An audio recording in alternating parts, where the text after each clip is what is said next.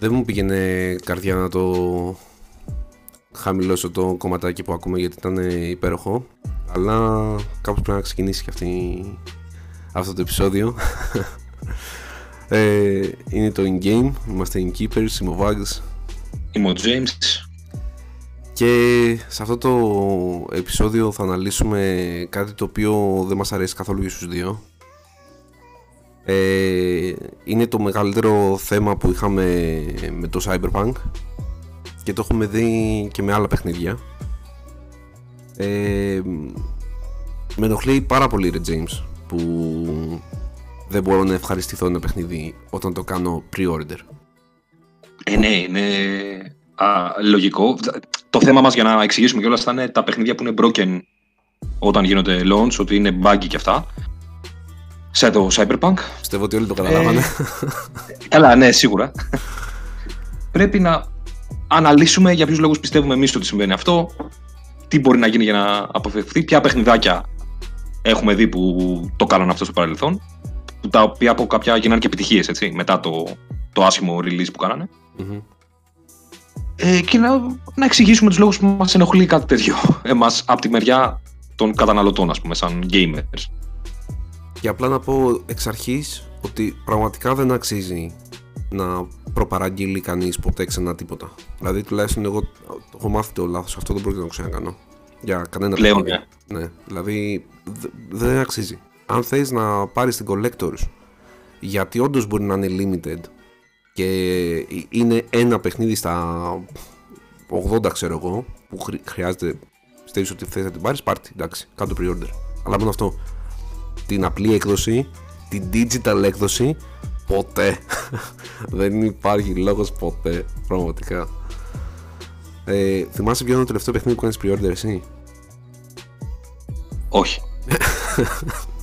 Καλά κάνεις. Όχι, αλήθεια δεν θυμάμαι.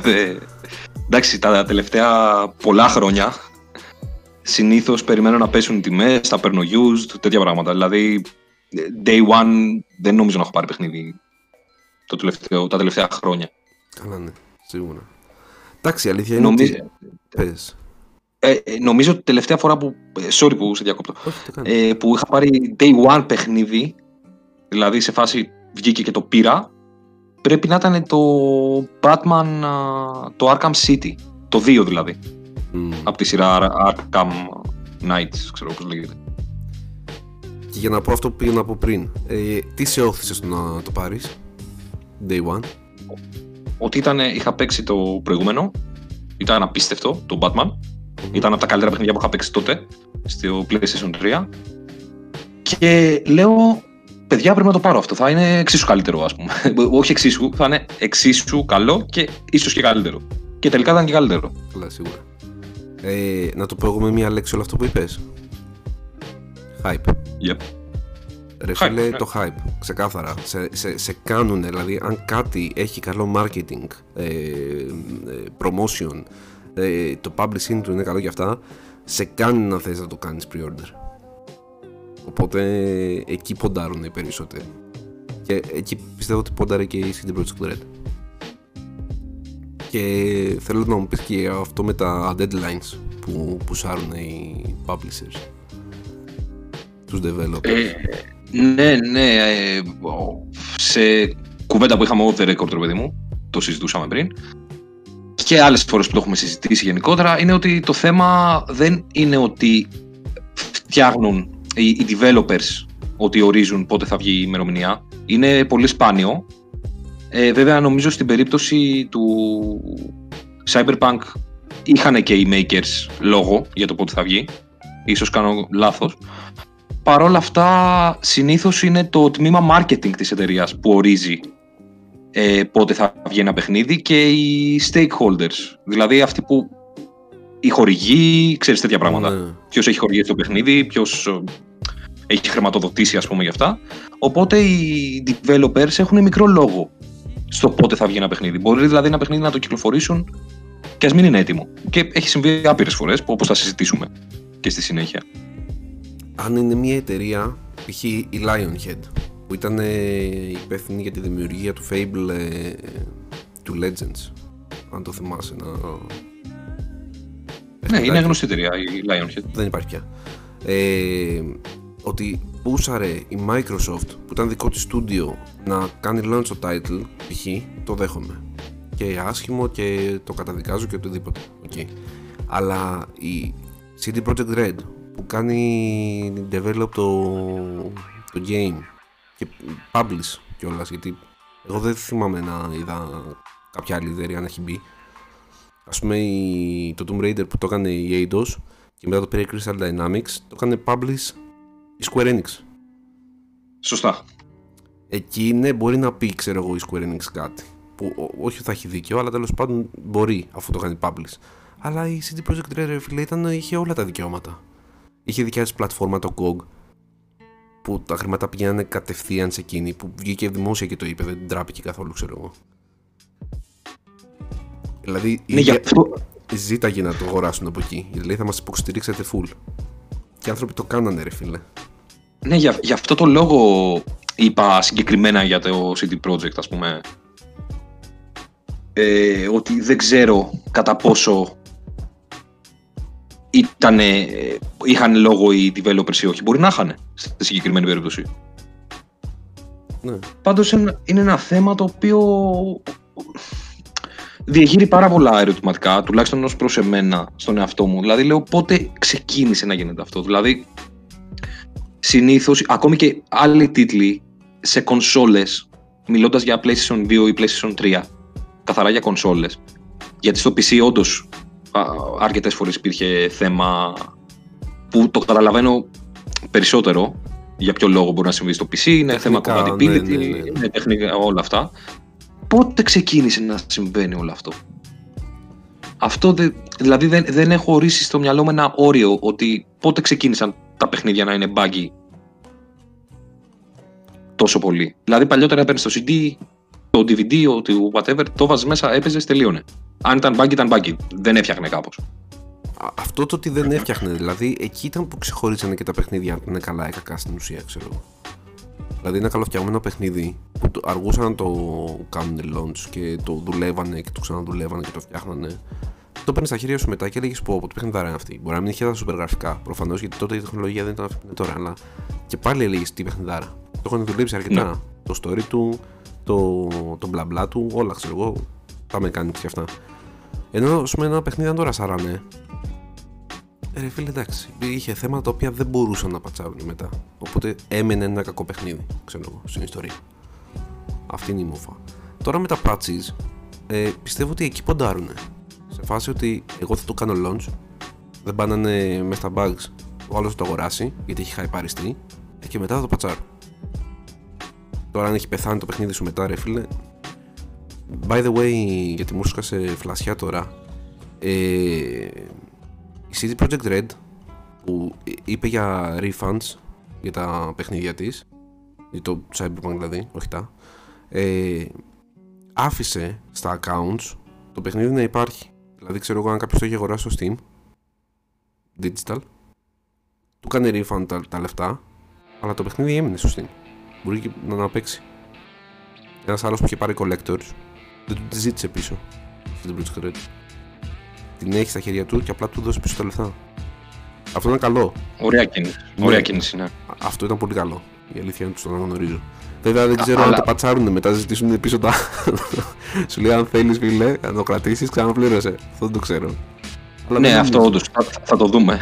ναι, δεν νομίζω. Ρε, μετά από τέτοιο φιάσκο, ρε φίλε, δεν νομίζω. Με την μητρά πρέπει η οικονομική ζημιά που πάθανε να ήταν τεράστια, έτσι. Ναι, ρε. Δηλαδή, πες να φαλυρίσαν οι τύποι, δεν ξέρω τι φάση. Ε, όχι. Όχι ότι πεινούσε και πριν η CD Projekt Red, αλλά όχι, όχι να φαλυρίσουν, όχι, αλλά ότι φάγανε damage φάγανε, σίγουρα. Σίγουρα. Πριν ε, μπούμε στο κυρίως ε, θέμα, γιατί παρασυρθήκαμε, λέω να πούμε κάποια νέα.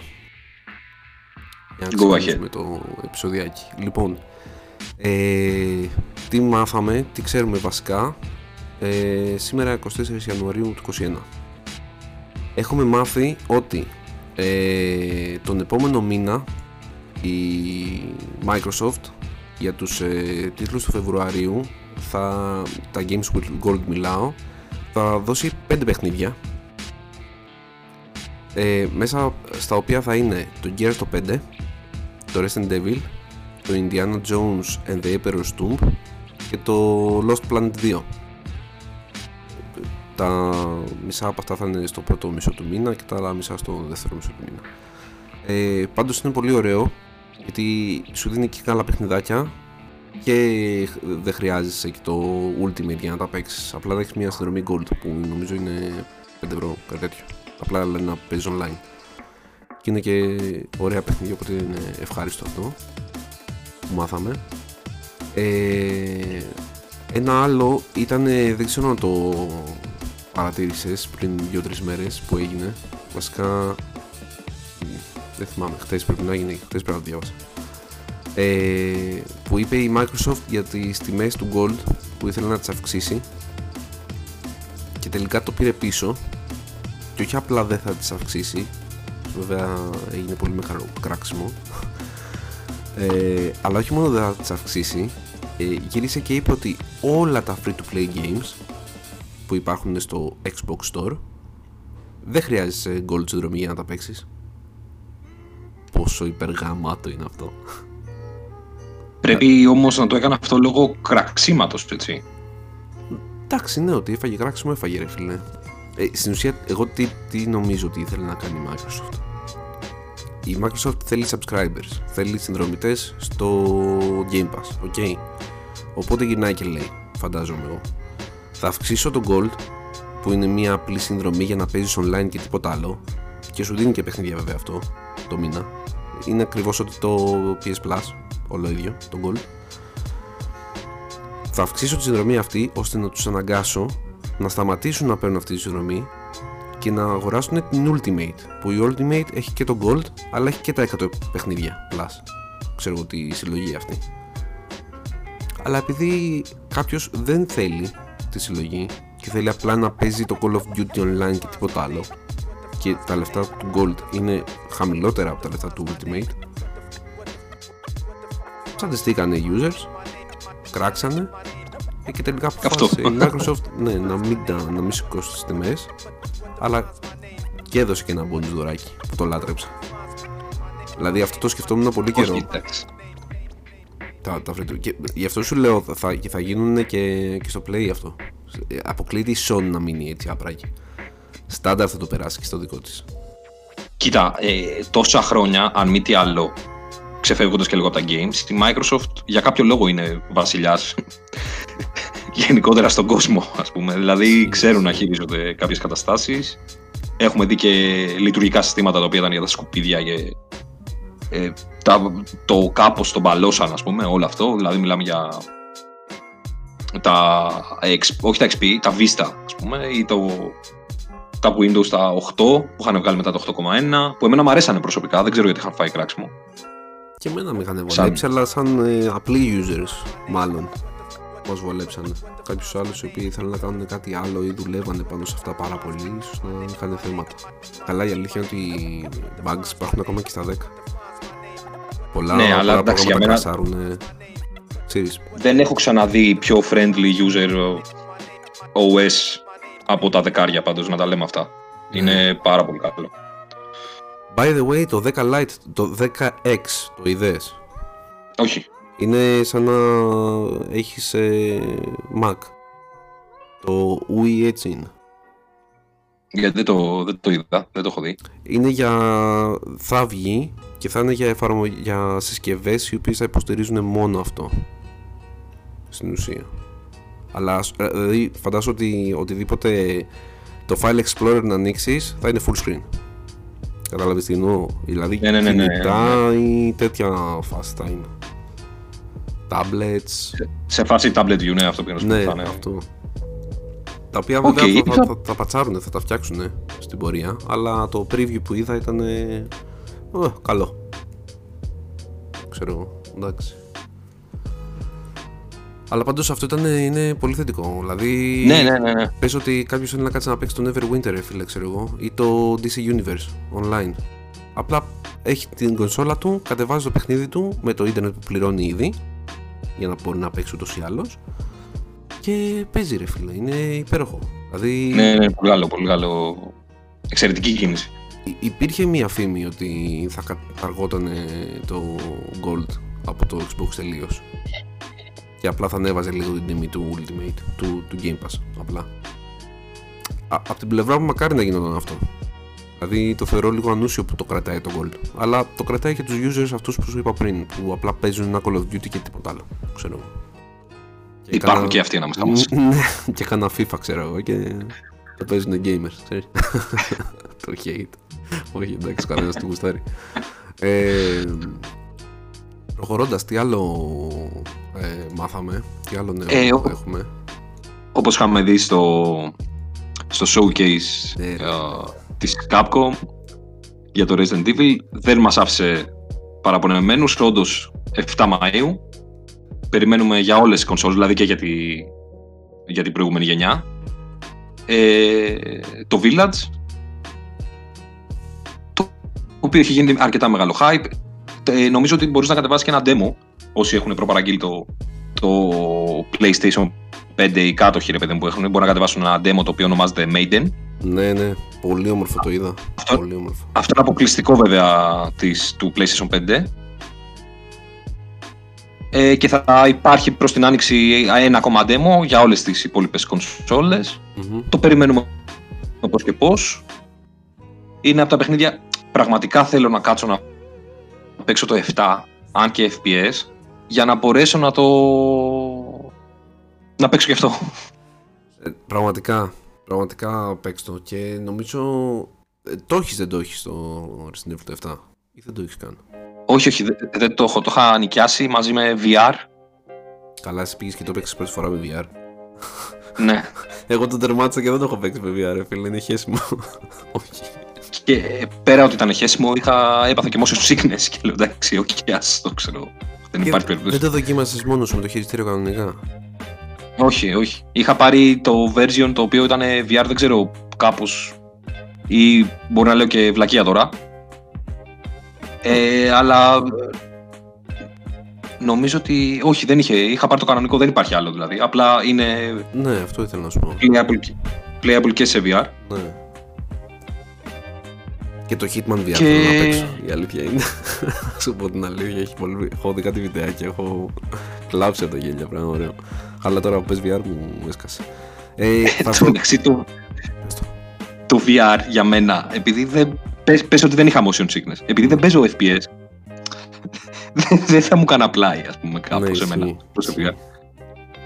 Ισχύει.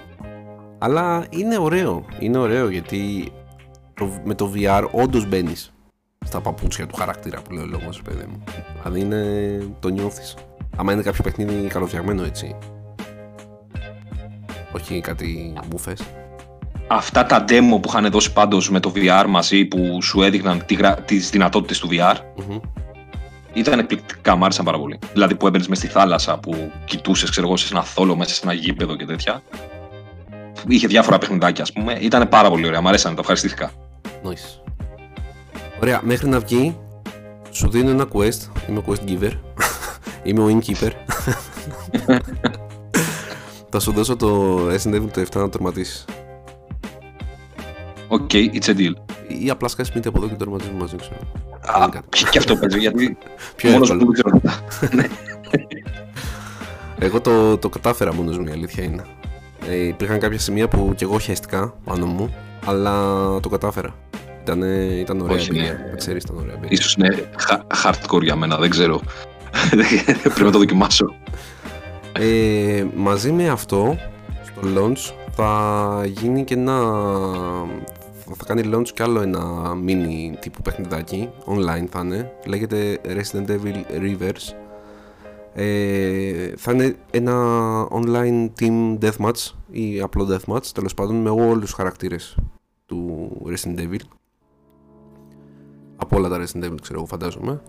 Το οποίο είδα gameplay ε, που μας έδειξε στο showcase. Δεν τρελάθηκα. Ας πούμε το Resistance μου άρεσε περισσότερο αν, αν το λέω σωστά. Το 3 δεν ήταν το online το Resistance. Νομίζω ναι. Ναι, ε, μου άρεσε πολύ περισσότερο σαν concept η αλήθεια είναι. Απλά μισή ώρα στο queue περιμένω στο lobby ξέρω εγώ να βρει παίχτες Ε, σαν ambassador εμένα μου έδωσε, μου, μου στείλε email η Capcom για να κάνω participate στη beta. Ε, να σου πω την αλήθεια, δεν έστειλα. Δεν, δεν θέλω να πάρω μέρος. Να σου πω την αλήθεια, δεν με τρελάνε. Αλλά το game, φίλε, έπαθα πλάκα. Τα αρχικά τρέιλερ δεν μας είχαν δείξει πάρα πολλά πράγματα και στο showcase που έδειξε προχτές πότε ήταν έδειξε και gameplay έδειξε αντιπάλους η τύπησα υψηλή εντάξει έπαθα πλάκα δεν υπήρχε στο, ειδικά στο τέλος του, του demo του Maiden. Ε, εγώ από ό,τι έχω καταλάβει είναι vampires και werewolves. Δηλαδή όλο το story έχει να κάνει με τέτοια φάση. Μας έδειξε το Merchant που επιστρέφει. Όπως και στο Resident Evil 4 ωραίο addition. Τη βαλίτσα που θα έχεις ξέρω εγώ τα όπλα σου και αυτά. Πρέπει να κάνεις rearrange στο χώρο και τέτοια.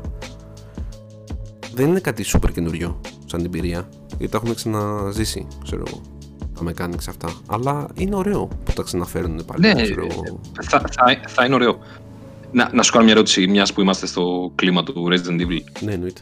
Ε, ε, σου βάζω ένα πιστόλι στον κρόταφο. Mm-hmm. Και πρέπει να διαλέξεις. Δηλαδή δεν έχεις άλλη επιλογή, πρέπει να διαλέξεις. Ναι. Τζίλι ή Κλέρ. Ωπα ρε. Ωπα ρε. Και λέω «Α- άντα, ξέρω. Έιντα. Ολέγα. Ε, Λίον. Ξέρεις. Κρέξ. Ε, θα πάω με Κλ- Κλέρ.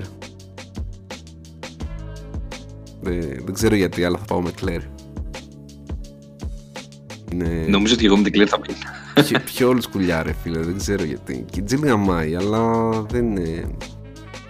Είναι, είναι μπατσίνα ρε φίλε, ξέρεις. Και καλά. και καλά. Όχι, α- απλά δεν ξέρω, μου αρέσει περισσότερο η Claire ρε φίλε. Έχει πιο το στυλάκι γαμάτο, ξέρω, πιο friendly. Η άλλη είναι πιο γαμαωτάω. Δεν, δεν ξέρω. Αυτό, αυτό. Αυτό. Εντάξει, προφανώς και οι δύο είναι super duper. Ναι ρε, ναι, ρε εννοείται, εννοείται. Αλλά ναι, πρέπει να διαλέξουμε μία, ναι, και εγώ την Κλέρ θα διαλέξω. Ναι. Συμφωνούμε. Ε, τώρα προσπαθώ να θυμηθώ στο Revelations με την Claire δεν έπαιζες. Ναι. Ναι ρε φίλε. Και καλά, ε, σ- καλά θυμάμαι. και στο 2 σίγουρα. Και στο 1. Και στο 1 που ήταν στο ένα. καράβι. Και Ναι, στο ένα. καράβι. Ναι, ναι, ναι, καλά θυμάμαι. Καλά θυμάμαι. Ναι ρε, Claire εννοείται. Ξεκάθαρα Claire. Ε, ωραία ερώτηση πάντως. ε, Τώρα θέλω να πω και δύο νέα τα οποία ξεφεύγουν λίγο από το gaming, αλλά πρέπει να τα αναφέρω. Ναι, με.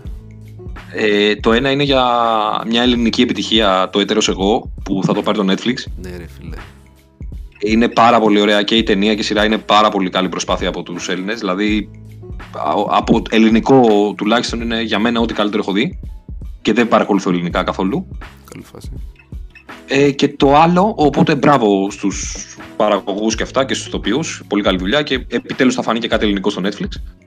Ναι. Ε, και το άλλο είναι ότι καθυστερεί πάλι το Uncharted με το Tom Holland. Λόγω κορονοϊού αυτή τη φορά. Ε, ήταν να γίνει release το 21, τελικά θα το πάνε το 22.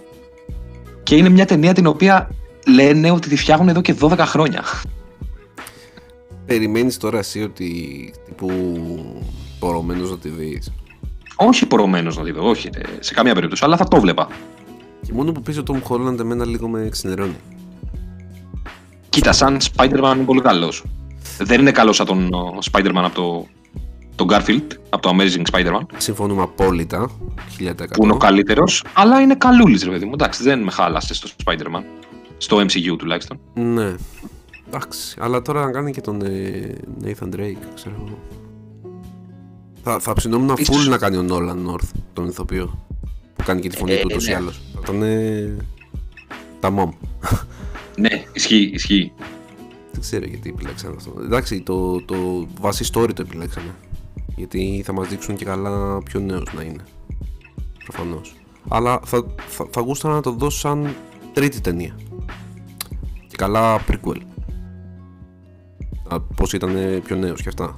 Όχι κατευθείαν, ξέρω εγώ, με το καλημέρα, πάρε πώς ήταν μικρός. Τέλος πάντων, εντάξει, ξέρω εγώ. Θα δείξει. Θα έχουμε υλικό για να, για να κάνουμε εμείς μετά podcast. Ναι, Ισχύει. Θα το δούμε σίγουρα, θα το δούμε. Αλλά ε, ξέρουμε ότι θα βγει και Metal Gear Solid ταινία. Ξέρουμε ότι θα βγει και Splinter Cell ταινία. Και τα περιμένουμε, ξέρουμε ότι θα βγει Halo, ξέρω εγώ, σειρά. Όλα τα περιμένουμε. Τώρα άλλα λιγότερο, άλλα περισσότερο. Θα δείξει. Κοίτα, εγώ, εγώ είμαι hyped για τη συνέχεια του MCU. Δηλαδή θέλω να δω το Spider-Man που έχει γίνει πανικός με τους τρεις Spider-Man που θα, παίζει και, θα παίζουν και οι προηγούμενοι, και ο Maguire και ο Garfield. Ναι, ναι, ναι, και εγώ θέλω να το δω αυτό. Ε, δηλαδή, περιμένω πώς και πώς να το δω αυτό. Περιμένω το Doctor Strange, όπου και εκεί θα γίνει χαμός γιατί θα, σε βάλει, θα μας βάλει στο multiverse επιτέλους. Ναι, ναι, ναι, ισχύει. Ε, περιμένω αυτά, είμαι πολύ hyped, αλλά πραγματικά σου μιλάω, το σινεμά το λατρεύω. Δηλαδή, μου αρέσει πάρα πολύ να πηγαίνω σινεμά. Είχα πάει σινεμά μαζί σου πριν από 1,5 χρόνο που είχαμε δει το Planet, όχι πώς λεγότανε, Once Upon a Time in Hollywood, Ω, ναι. Τι μου το θυμίσεις. που ήταν, Αύγου... ήταν, Αύγου- ήταν Αύγουστος. Θερινό Πα- σινεμά. Ναι, ήταν Αύγουστος. Πάω μετά από εκεί, βλέπω το Joker το Νοέμβριο και δεν είχα ξαναπάει σινεμά από τότε. Δεν έχω, δηλαδή έ- έπεσε ο COVID, ε, έκανα, έγιναν όλα αυτά. Όχι ψέματα. Όταν έσπασε για λίγο η καραντίνα το Σεπτέμβρη, ε, πήγα και είδα το X-Men που είχε βγει. Ε, δεν θυμάμαι καν πώς λέγεται, μια μούφα. Ναι, ε, το, όχι μούφα X-Men. Ήταν. X κάτι που ήταν και καλά τα παιδιά των X-Men, ξέρω εγώ. Α, κάπως. ναι, ναι, κατάλαβα, κατάλαβα. Δεν θυμάμαι καν αν το έχω δει αυτό, ρε. Φαντάσου. Ε, όχι σινεμά, σινεμά δεν το συζητάω. Εννοώ σε online. Δεν θυμάμαι καν αν το έχω δει. Αλλά δεν είχε και τίποτα μετά, αυτό είναι το θέμα. Ότι Το δεν κάνανε New κανένα- Mutant. Ναι, ναι, σωστός. Δεν θυμάμαι ότι γίνει κανένα τούμπανο release σε ταινία μετά. Αλλά από τη Όχι, στιγμή όχι, που δεν έχει γίνει. ξεκίνησε Απλά θέλω να το σου τέλος πω του ότι- 19 και μετά είναι σάπια αυτά που παίζουν. Αυτό, αυτό και απλά θέλω τόσο πολύ να πάω στο σινεμά. Οπότε οτιδήποτε και να βγει που να είναι έτσι λίγο, να έχει γίνει έστω και λίγο hype ή να μ' αρέσει έστω και λίγο, θα πάω να το δω, δεν υπάρχει περίπτωση. Δηλαδή με αυτή την έννοια το λέω. Ναι, ναι, ναι, αυτό λογικό. Δηλαδή πήγα και είδα το, πήγα και είδα το New Mutants γιατί δεν είχε τίποτα άλλο να δω, ας πούμε. Κατάλαβα που ξέπεσε. Οκ. Ε, νομίζω αυτά με τα νέα. Δεν νομίζω ότι. ναι, και εγώ νομίζω ότι τα καλύψαμε τουλάχιστον τα σημαντικά, αυτά που θεωρούμε εμείς σημαντικά. Α, ε, ένα. Εννοείται ότι αν. Πες το. Όχι, πήγα να πω ότι αν μας ξέφυγε κάτι, σίγουρα θα το αναφέρουμε σε επόμενο επεισόδιο. Καλά, ναι. Ένα τελευταίο απλά θα πω ότι η Blizzard ε, πώς το λένε, ενώθηκε με την Vicarious Visions και η, η Ladder, επειδή μου ξέρω εγώ εταιρεία, θα ξεκινήσει, θα αντικαταστήσει την Team 1 της Blizzard για να κάνει το remake του Diablo 2. Το ήθελα απλά να πω. Εντάξει, Να. είναι, είναι καλό νέο αυτό. Ε, οπότε νομίζω ότι προχωράμε στο main θέμα μας. Καταρχάς να πούμε τι σου έδωσε, πέρα από το Cyberpunk, OK, τι άλλο σου έδωσε τη σκέψη στο να κάνουμε το συγκεκριμένο θέμα; Να ξεκινήσουμε από εκεί. Σωστός. Τι παίζει αυτό το διάστημα; Ε, με το Hitman, τι παίχτηκε; Αυτό ήταν που μου έκανε το Spark για να κάνουμε το επεισόδιο.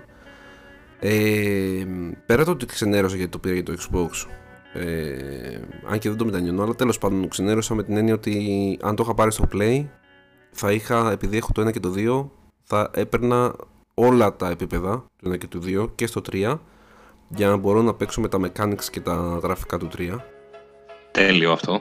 ναι, καλό, αλλά τέλος πάντων μου φτιάχνω τώρα δεν τα έχω. Έχω απλά μόνο τα extra cosmetics και πραγματάκια της Deluxe. Deluxe, για να το λέμε σωστά. Έκδοσης του, του Hitman του 3 στο Xbox. Και το θέμα ποιο ήταν, ότι μου έκαναν disconnect και δεν μπορούσα να κάνω connect με τους servers. Είχαν, γιατί είχα μπει και στο Discord του, του Hitman, το official, και είχαν πάρα πολύ θέμα με αυτό. Δηλαδή ήταν για δύο μέρες ε, down οι servers του Hitman 3. Και το χειρότερο είναι ότι σου βγάζει ένα μήνυμα και σου λέει μπορείς να παίξεις offline, αλλά αν παίξεις offline δεν θα έχεις score, που είναι σημαντικό, και κάποια challenges. Και λέω ρε φίλε τώρα σοβαρά. Δηλαδή ε, πάταγα reconnect και έμεινε εκεί μισή ώρα. Retry εκεί μισή ώρα, ξέρω εγώ. Και με αποθούσε από το να κάτσω να το συνεχίζω το παιχνίδι. Και ε, πέρα από αυτό, μου έκανε εντύπωση γιατί μου ψιλολάγκαρε το game, ρε φίλε. Δηλαδή πήγαινα να γυρίσω, ξέρω εγώ, την κάμερα για να πάω προς τα πίσω μέσα στο πλήθος και μου ψιλολάγκαρε. Που αυτό δεν το είχα δει στο 1 και στο 2. Δεν, δεν θυμάμαι αν ήταν online και τα, και τα άλλα δύο, αλλά αυτό μου την έδωσε άσχημα, ρε φίλε, που το έκανε. Ε, με πόνει καρδιά μου και μόνο που το λες. Ναι, ρε φίλε, και παίζω τώρα ένα single player game, ξέρω εγώ. Για ποιο λόγο να τα κάνει αυτά, ξέρω εγώ. Μάλλον το connection με τους servers δεν ήταν σωστό. Και μου λάγκαρε. Δεν θα πρέπει να γίνεται, ρε φίλε. Αυτό είναι ασυγχώρητο. Και το παράτησα, ρε φίλε. Λέω, δεν θα το παίξω τώρα. Θα περιμένω κανένα μήνα, ε, πας και πατσαριστεί, πας και φτιάξουν οι servers και μετά. Ο λόγος που χρειάζεται να υπάρχει connection με τους servers είναι λόγω τρόφι και ότι υπάρχει κάποιο clipboard, ας πούμε, όχι, κατάλαβες τι εννοώ, κάποιο board ας πούμε, που σας γράφει κάποια trophies. Ε, το, τα, τα achievements λες. Που είναι τα αντίστοιχα ναι. trophies του. Ναι, ούτως ή όχι. Αυτό χρειάζεται να έχεις εσύ σύνδεση με την κονσόλα σου. Δεν το βλέπει. Απλά κάνεις sign in στο Xbox. Άμα κάνεις sign in στο Xbox, το Xbox βλέπει τι παίζεις και άμα κάνεις μέσα στο παιχνίδι κάτι, το παίρνεις κατευθείαν το τρόφι, δεν είναι κάτι. Ε, δεν χρειάζεται δηλαδή να έχεις connection με, το, με την εταιρεία που έχει το παιχνίδι. Το θέμα ποιο είναι ότι όταν ε, σου έχει ένα mission και σου λέει ότι αυτό είναι το target, πρέπει να τον σκοτώσεις, όταν εσύ πας και σκοτώσεις κάποιον non-target, τρώσει ένα μείον στο score. Το score είναι που δεν μπορείς να έχεις όταν δεν είσαι συνδεδεμένος στο, στο server της IO Interactive. Αυτή είναι η μούφα. Δηλαδή, κάποια challenges που σου λέει ότι ξέρω εγώ, ε, σου βγάζει ένα challenge και σου λέει τον άλλο θα τον φας με αυτό το τάδε όπλο ή με το συγκεκριμένο τρόπο. Πρέπει να πάρει αυτή την αμφίεση και να πας να τον σκοτώσεις την ώρα που κάνει μασάζ. Αυτό το challenge σου είναι κόκκινο, όπως λένε χ. Δεν μπορείς να το κάνεις άμα δεν είσαι συνδεδεμένος στο, στο server. Κατάλαβα. Αυτές είναι οι μούφε, ρε φίλε, ξέρω εγώ που με ξενερώνουν. Δηλαδή, λες, παίρνεις ένα παιχνίδι το οποίο σου ξαναλένε single player. Κατά βάση. Γιατί νομίζω ότι έχει κάποια online features, αλλά κατά βάση είναι single player, φίλε, να το χαριστεί, να το λιώσεις, να το γουστάρεις. Και δεν σε αφήνει, ρε φίλε, η ίδια εταιρεία. Και έτσι ξεκίνησα και λέω, ρε φίλε, και με αφορμή και το Cyberpunk που ακόμα περάστηκε με το πρώτο major patch, ας το πούμε έτσι, 17 GB ήταν. Ε, ε, εμένα δεν ξέρω αν μου έχει περαστεί, by the way, για κάποιο λόγο. Αλλά από ό,τι έχω διαβάσει στο ίντερνετ έχει περαστεί. Σε PC και σε κονσόλες. Ε, έχω να το παίξω πόσο καιρό. Το έχω παρατήσει και αυτό. Δηλαδή το είχα προχωρήσει αρκετά. Έλεγα ρε φίλε, τι να κάτσω να παίξω και να μου κλείνει το παιχνίδι κάθε μία ώρα, ξέρω εγώ. Και περιμένω πότε θα το πατσάρουν τελείως. Δηλαδή, άλλο ένα μήνα να τελειώσει και ο Φεβρουάριος για να περάσω και το δεύτερο patch και να μπορέσω να το ευχαριστηθώ, ξέρω εγώ το παιχνίδι. Ε, Πάντως η CD Projekt Red έλεγε ότι θα κάνει debug ξανά για το τέτοιο. Θα κάνει, ξέρεις, θα εμφανιστεί ξανά για το PlayStation 5 και Xbox Series X. Τι εννοείς, μπερδεύτηκα. Για το Cyberpunk. Τι εννοείς ότι θα εμφανιστεί ξανά; Α, το στο online λες, στο digital. Ναι. Στο store. Ναι, ναι, ναι, ναι, κατάλαβα, ναι, ναι. Το ξέρω. Αφού παλεύουν ρε, κάνουν αγώνα με τη Sony. Τέλος πάντων, δεν ξέρω, αλλά σου ξαναλέω έτσι μου ήρθε η ιδέα και ε, επειδή υπάρχουν πολλά παιχνίδια δυστυχώς που στο launch, στο launch τους ήταν χάλια και για κάποια στεναχωριέμαι κιόλας αλήθεια. Ε, είπα να τα αναλύσουμε λίγο σήμερα. Κοίτα, έχουμε κάποιες περιπτώσεις παιχνιδιών που ξεκινήσανε χάλια, χάλια όμως. Ε, δηλαδή το, το Dark Souls το 2012 για παράδειγμα ήταν unplayable στο PC. Τελείως. Δηλαδή δεν μπορούσε να παίξεις να κουνήσεις το ποντική. Ε, ακόμη και όταν έμπαινες. ήταν βέβαια για PlayStation 3 και Xbox 360 mm-hmm. το 2011. Αλλά είχε, έπεφτε το, το frame rate όταν έμπαινες σε κάποιες συγκεκριμένες περιοχές. Mm. Δηλαδή δεν μπορούσες να το παίξεις. Και κατέληξε να είναι ένα από τα καλύτερα παιχνίδια ever, ας πούμε. Ναι, ισχύει. Κάποια, κάποια φτιάχνουν πολύ. Και έχουμε και άλλα τέτοια παράδειγματα, έτσι, δηλαδή δεν είναι μόνο αυτό. Ναι, το θα... Witcher, ας πούμε, το 2007 που είχε βγει. Το πρώτο Witcher, δηλαδή. Ναι. Αλλά αυτό ήταν και πολύ πιο παλιά, ρε φίλε. Δηλαδή, εντάξει, δεν είναι και τόσο τεχνικός τομέας δεν ήταν και τόσο υπερεξελιγμένος ας πούμε για να πεις ότι εδώ υποτίθεται ότι σου λέει σου έχω φτιάξει ένα κόσμο detailed τέλεια ξέρω εγώ να κάνεις πολλά πράγματα να έτσι αλλιώς από εδώ από εκεί και γι' αυτό και καλά υπάρχουν bugs. Υποτίθεται ότι ξέρεις είναι και το deadline είναι και το έτσι και το αλλιώς και γι' αυτό. Τώρα σε πιο παλιά games ρε φίλε που δεν είχαν τόσες πολλές απαιτήσεις να βλέπεις bugs Ισχύει. Και πάλι το, το Witcher ήταν της. Προφανώς είναι τη City Project Red, έτσι. Ναι, ναι, ισχύει. Οπότε πάλι έκανε το, το ίδιο πράγμα. Και το Witcher το 3 είχε bugs. Και το Witcher το 3 είχε bugs, ναι. Όταν πρώτο βγήκε. Αλλά εντάξει, αυτά τα πατσάρανε πολύ σχετικά γρήγορα. Το, τα, τα φτιάξανε. Ε, θες να ξεκινήσεις με το πρώτο παιχνιδάκι που έχουμε μαζέψει αρκετά να αναλύσουμε; Κοίτα, το πρώτο παιχνιδάκι που έχουμε μαζέψει δεν έχει τόσο. τουλάχιστον δεν γνωρίζουμε εμείς. Γιατί εγώ δεν το έχω παίξει κιόλας. Αν είχε κάποια bugs. Uh, Πάντως σίγουρα είχε χτίσει ένα, ένα κάποιο hype και πήρε τελείως περίεργα reviews. Για ποιο μιλάς, να σου πω. Για το Anthem. Το τραυματίσει. Της Bioware. Τι είναι. Εγώ, εγώ δεν το έχω παίξει. Για μένα λέω. Πες, ε... πες τη γνώμη σου και θα σου πω κι εγώ γιατί είμαι πολύ πικραμένος από αυτό το παιχνίδι, ρε φίλε. Αλήθεια. Κοίτα, πόσο έχω δει το story και έχω διαβάσει, ξέρω εγώ, τι έχει γίνει, ότι είχε ξεκινήσει με ένα καλό hype μεγάλο και ότι δεν ξέρω αν είχε bugs. Αν ήταν τεχνικό δηλαδή το θέμα ή αν ήταν θέμα marketing, όπως το No Man's Sky που μπορεί να πούμε πιο μετά, ε, που είχε και αυτό bugs, βέβαια. Ε, αλλά ναι, αυτό δεν ξέρω κατά πόσο ήταν θέμα marketing ή θέμα bugs στο Anthem. Εσύ θα πεις καλύτερα που το έχεις παίξει. Λοιπόν, άκου να δεις την πικρή δικιά μου αλήθεια ποια είναι.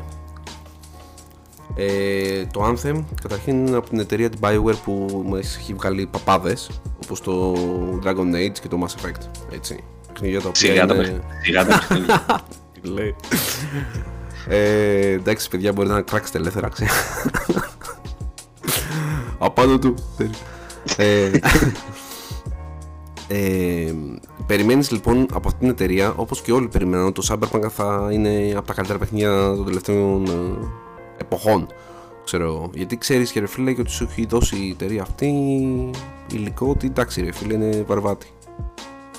Ε, ποιο ήταν το θέμα τώρα; Θυμάσαι που σου είπα για το χέρι ότι λάγκαρε ναι. Ε, το Anthem ε, λάγκαρε 9 στα 10 Δηλαδή και solo που έπαιζες, καταρχήν είναι ένα παιχνίδι το οποίο δεν παίζεις solo για αρχή.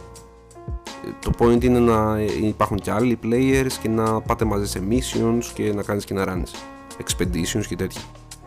Είχε έναν απίστευτα όμορφο κόσμο, ένα πάρα πολύ όμορφο lore, οι χαρακτήρες του ήταν πολύ ωραίοι, εμένα μου ήταν πολύ ενδιαφέρον σαν ε, story Απλά το θέμα ποιο είναι, ότι δεν είχε τόσα bugs. Ε, απλά ήταν λίγο αδιάφορο το να grind άρεις. Δεν είχε τόσο grinding. Δηλαδή, Scott ήταν λίγο επαναλαμβανόμενο από ένα σημείο και μετά το gameplay. OK, okay. εντάξει, ξέρω εγώ σου έλεγε πας εκεί, σκοτώνεις αυτούς. Μετά φεύγεις, πας εκεί, βρίσκεις αυτό. Ήταν απλό το gameplay του, αλλά εμένα, εγώ το πήσα για το story. Okay. Το θέμα είναι ότι σκότωνες, σκότωνες, σκότωνες. Έφτανες, ξέρω εγώ, να είσαι 30 level και. Και τα όπλα σου δεν ήταν τα super wow duper όπλα, ξέρω εγώ. Θα έπαιρνες, ξέρω εγώ, slow generic σε εμφάνιση τουλάχιστον και απλά θα είχαν λίγο καλύτερο attack. Θα έπαιρνες, ξέρω εγώ, την καραμπίνα. Θα έπαιρνες, ξέρω εγώ, upgrades για το, για το suite, ξέρω εγώ. Ήταν απλά και το να πάρεις ε, cosmetics προφανώς microtransactions. Πληρώνεις με κανονικά λεφτά. Okay. Ε, δεν θυμάμαι αν είχε loot boxes, δεν νομίζω ότι είχε. Νομίζω ότι απλά έμπαινες σαν το Destiny και αγόραζες στολές και τέτοια. Αν θυμάμαι καλά. Anyway, μετά από όλο αυτό που έκανε, που έπαθε η Bioware, είχε πει ότι θέλει να το κάνει σαν το Destiny. Destiny-like, ξέρω εγώ, shooter. Εμένα δεν με έψησε, προφανώς, αλλά ρε φίλε όσο το έπαιζα που δυσκολευόμουν πάρα πολύ η αλήθεια είναι για να παίξω. Γιατί μπορεί να βάλαγα, ξέρω εγώ, τον αντίπαλο, το lag. Από το lag, εγώ να μην νόμιζα ότι έχει μείνει εκεί και ο άλλος να έχει μεταφερθεί. Και φαντάζομαι τώρα αυτό το κάνει σε boss. Παιδευόμουν για να το παίξω, αλλά ρε φίλε από μουσική, από κόσμο, από το ότι έβρεχε από καιρικά φαινόμενα, ξέρω εγώ, ότι έμπαινες μέσα στο storm, ότι πετούσες. Ήταν πάρα πολύ ωραίο για μένα. Ξαναλέω.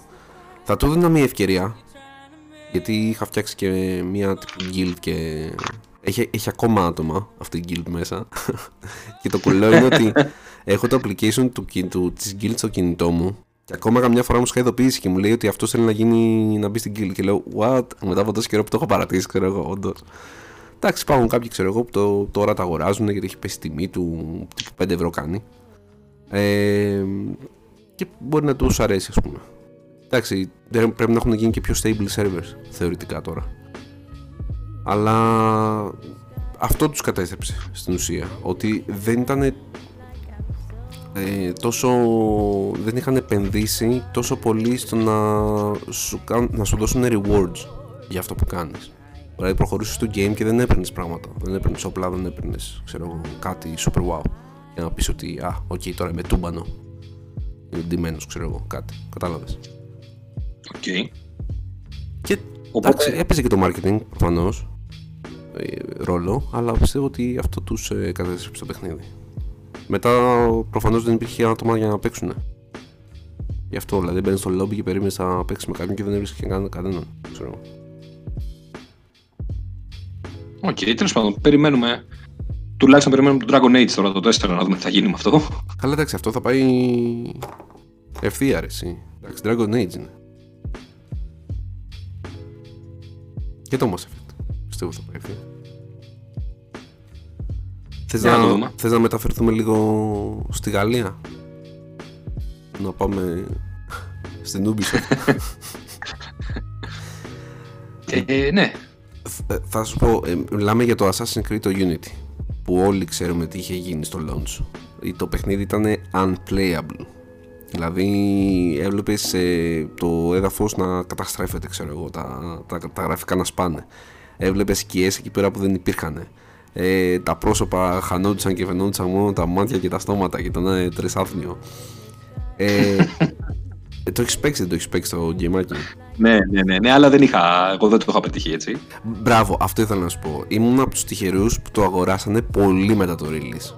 Γιατί είχα δει τι είχε γίνει και λέω ρε φίλε, εντάξει, OK, okay, ναι, ωραίο είναι. Γιατί μου, μου άρεσε και το setting που ήταν στη Γαλλία. Ε, γενικότερα ό,τι έχει να κάνει με resistance, εγώ εκεί είμαι. το γουστάρω full. Αλλά δεν είχα και εγώ κανένα θέμα, ρε φίλε. Το ευχαριστήθηκα full το παιχνίδι. Το είχαν ήδη πατσάρει, ξέρω εγώ, οπότε ήταν κομπλέ. Αλλά όταν έγινε το launch ήταν unplayable. Και για ένα τέτοιο κολοσσό όπως είναι η Ubisoft στο τομέα gaming να κάνει τέτοιες πατάτες, εντάξει, ρε φίλε, είναι ασχόρητο και αυτό. Πιστεύω. Κοίτα. Εδώ ίσως επειδή έχουν βγει άπειρα Assassin's Creed, ειδικά εκείνη την περίοδο βγαίνανε το ένα μετά το άλλο κοπίδι. Αυτό για ρε φίλε, χρόνια. Ε, κάθε χρόνο και ένα. Εντάξει, κάτσε ρε φίλε. Ε, πόσο καλό περιμένεις το, το, το παιχνίδι, ξέρω εγώ. Αυτό πήγα να σου πω. Αυτό, αυτό, αυτό ήταν το επιχείρημά μου. Ότι γι' αυτό το λόγο πιστεύω ότι έγινε αυτό το πράγμα. δηλαδή κάθε χρόνο βγάζανε ένα κι άλλο. Κι άλλο, κι άλλο, κι άλλο, κι άλλο. Εντάξει, κάποια στιγμή θα γίνει. Ακόμα και τώρα δηλαδή. Ε, τα τελευταία χρόνια. Ρε, βγαίνει το Origins, βγαίνει το, το ελληνικό, όπως λεγόταν. Το Odyssey. Το Odyssey. Ναι. ναι, βγαίνει το, το Valhalla τώρα. Το, το οποίο... Valhalla άρχισε δύο χρόνια όμως. Ή όχι, κάνω λάθος. Ή, ή πριν το Origins είχε αργήσει δύο χρόνια. Θυμάμαι ότι ένα χρόνο δεν είχε βγάλει η Ubisoft Assassin's Creed. No. Μεταξύ του του Syndicate που ήταν στην Αγγλία και του Origins πρέπει να είχαν περάσει δύο χρόνια, αν θυμάμαι καλά. Νομίζω. OK, okay, αλλά ξέρεις και πάλι, ρε παιδί μου. Ναι, ναι, καλά και πάλι σίγουρα. Εδώ λένε τώρα βγαίνουν, έχουν βγει φήμες για το καινούριο Assassin's Creed. Πλάκα μου κάνεις. Βγήκε τώρα το, το Valhalla. Και λένε, ξέρω εγώ, ότι θα βγει αρχές του, 22. Spring του 22, ξέρω. Θα βγει καινούριο. Ότι και καλά αφήνει αυτό το χρόνο να περάσει έτσι, επειδή είναι και, ήταν και ο ιός και αυτά, και να το κάνουν develop για να το βγάλουν αρχές του 22. Και λες, ρε φίλε, τώρα έκανες release το άλλο. Δεν έχει περάσει δύο μήνες, ξέρω εγώ, και να βγάλεις παιχνίδι. Χαλάρωσε. Πραγματικά. Ε, είναι από τις πιο άπληστε πιστεύω εταιρείες και αυτή η Ubisoft. Πρώτη EA, αλλά και αυτή είναι από πίσω. Ε... Θες να πάμε σε μια άλλη αγαπημένη εταιρεία που έχει φτιάξει κολοσσούς; Για πες. Να πάμε λίγο στην Πεθέστα. Oh. Για το συγκεκριμένο στο... πονάει ρε φίλε, πονάει. Ναι, πάμε. Το Fallout 76. Θέλω να μου πεις τη γνώμη σου. Θα σου πω την εμπειρία μου γιατί το κατέβασα και το έπαιξα στο Game Pass. Γιατί το έχει. Ε, έχει το Fallout το 76 και το New Vegas. Νομίζω, σωστά δεν το λέω. Που ήταν με το, ναι. με το 3. Μετά το 3. Μετά το 3. Ε, ε, φίλε, εγώ που το κατέβασα και το έπαιξα, ε, δεν είδα bugs. Το έχουν φτιάξει πια. OK. Okay. Αλλά είδα και NPCs. Απλά για να, για να πληροφορήσουμε τον κόσμο, όταν είχε κυκλοφορήσει το Fallout το 76, ήταν ένα online ε, ε, Fallout. Δεν Μετά υπήρ... το 4 βγήκε. Ναι. Δεν υπήρχαν NPCs. Ήταν player based μόνο, ξέρω εγώ. Ότι και καλά το concept ήταν ότι ο player θα κάνει τον NPC ότι θα έδινε ένα στον άλλον quest, ότι θα πουλούσαν μεταξύ τους πράγματα ή τέτοια, ξέρω εγώ, τέλος πάντων, whatever. Δεν δούλεψε ποτέ προφανώς. Ο καθένας έκανε ό,τι ήθελε. Και πέρα από αυτό, ήταν γεμάτο στα bugs, ρε φίλε. Δηλαδή ήταν τραγικό. Και τέλος πάντων κατάφερε η Bethesda και το έχει φέρει σε ένα σημείο που είναι playable. Έχει ακόμα κάποια bugs, ας πούμε. Εγώ δεν τα παρατήρησα γιατί το παίξα λίγο και το σβήσα γιατί δεν, δεν τρελάθηκα, σου πω την αλήθεια. Νομι...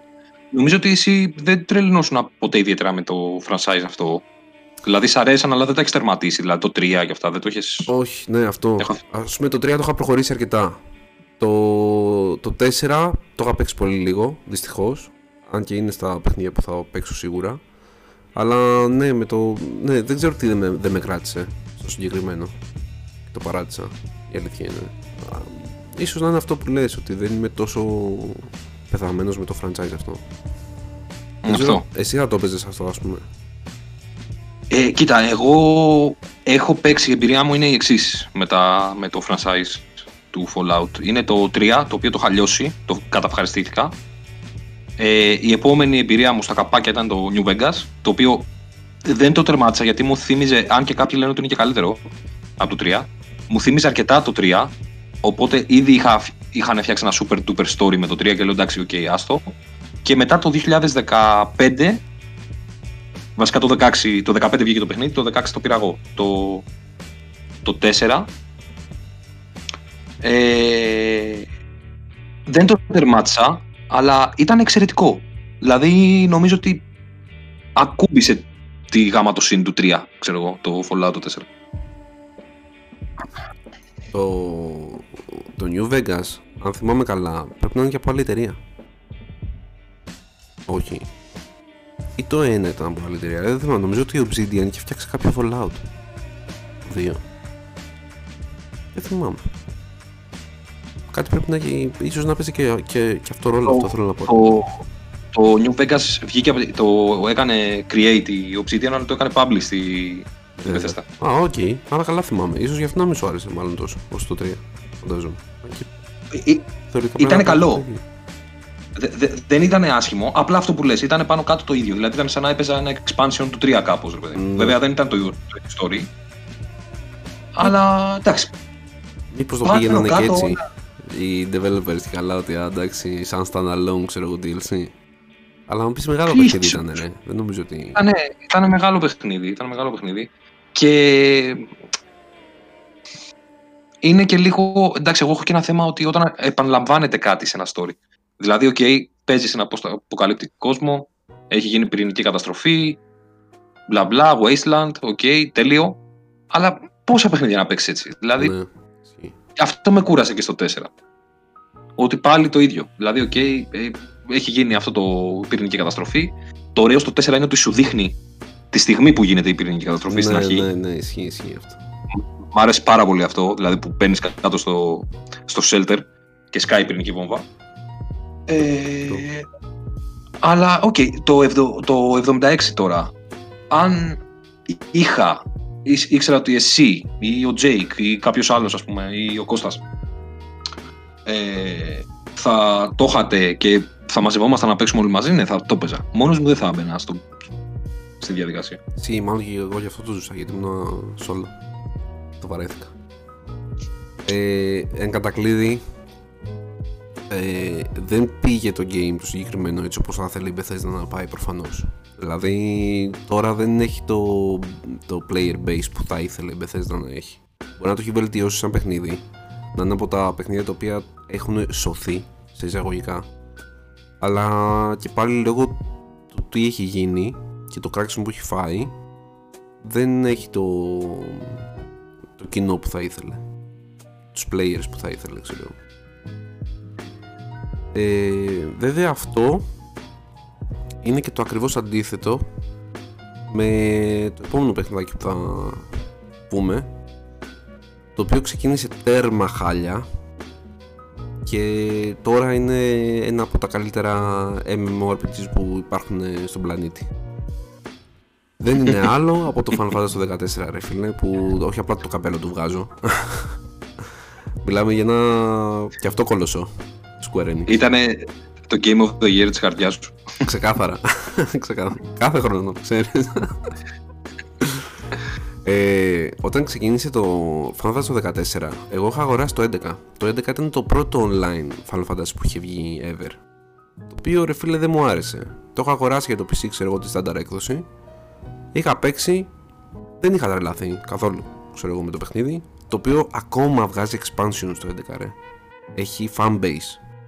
Παίζουν καμένα, όχι απλά λιωμένα. Ε, μπράβο τους για μένα, αλλά εγώ δεν θα το ξανακούμπουσα ποτέ. Όταν λοιπόν πρωτοβγήκε το Final Fantasy το 14, ήταν σαν να παίζει το 11. Με σχεδόν ίδια γραφικά, με ίδια mechanics, απλά άλλο story. Φάγανε τόσο κράξιμο από το από τα fanboys που αναγκαστήκανε να κλείσουν τους servers να, να τελείως να κλείσουν το, το, το παιχνίδι να το κάνουν shutdown να περάσει ένας χρόνος νομίζω και να το ξανακάνουν launch πάλι. Και όταν το ξαναβγάλανε λεγόταν A Real Reborn και πραγματικά ήταν λες και βλέπεις άλλο παιχνίδι ρε τα animations ήταν απίστευτα όμορφα ε, δε, πραγματικά ό,τι και να πω για αυτό το παιχνίδι είναι μόνο θετικό ρε φίλε παίζει να έχω ένα αρνητικό, αλλά δεν μπορώ να το βάλω σε αρνητικά, ρε φίλε. Το ότι έχει monthly fee, αλλά και πάλι ταξίζει τα λεφτά του. Δηλαδή, για μένα σίγουρα πατάει το WoW και κάθε WoW. Που λένε... wow. ναι, ναι, παρήγουθη δήλωση. Ε, ε, ρε φίλε, όντως. Ε, έχει έχουν ε, δώσει ε, βάση σε πολύ απλά πράγματα και τα έχουν κάνει να φαίνονται τόσο ωραία, ξέρω εγώ. Δηλαδή, όταν θα πατήσεις το sit για να κάτσεις ο χαρακτήρα σου κάτω, που όχι μόνο κάτω, μιλάω σε σκαμπό, σε ε, παγκάκια, όπου και να θελήσεις να καθίσει, έχει άλλο κουμπί για να αλλάξεις stance όσο κάθεται κάτω. Και έχει τρία διαφορετικά, ξέρω εγώ.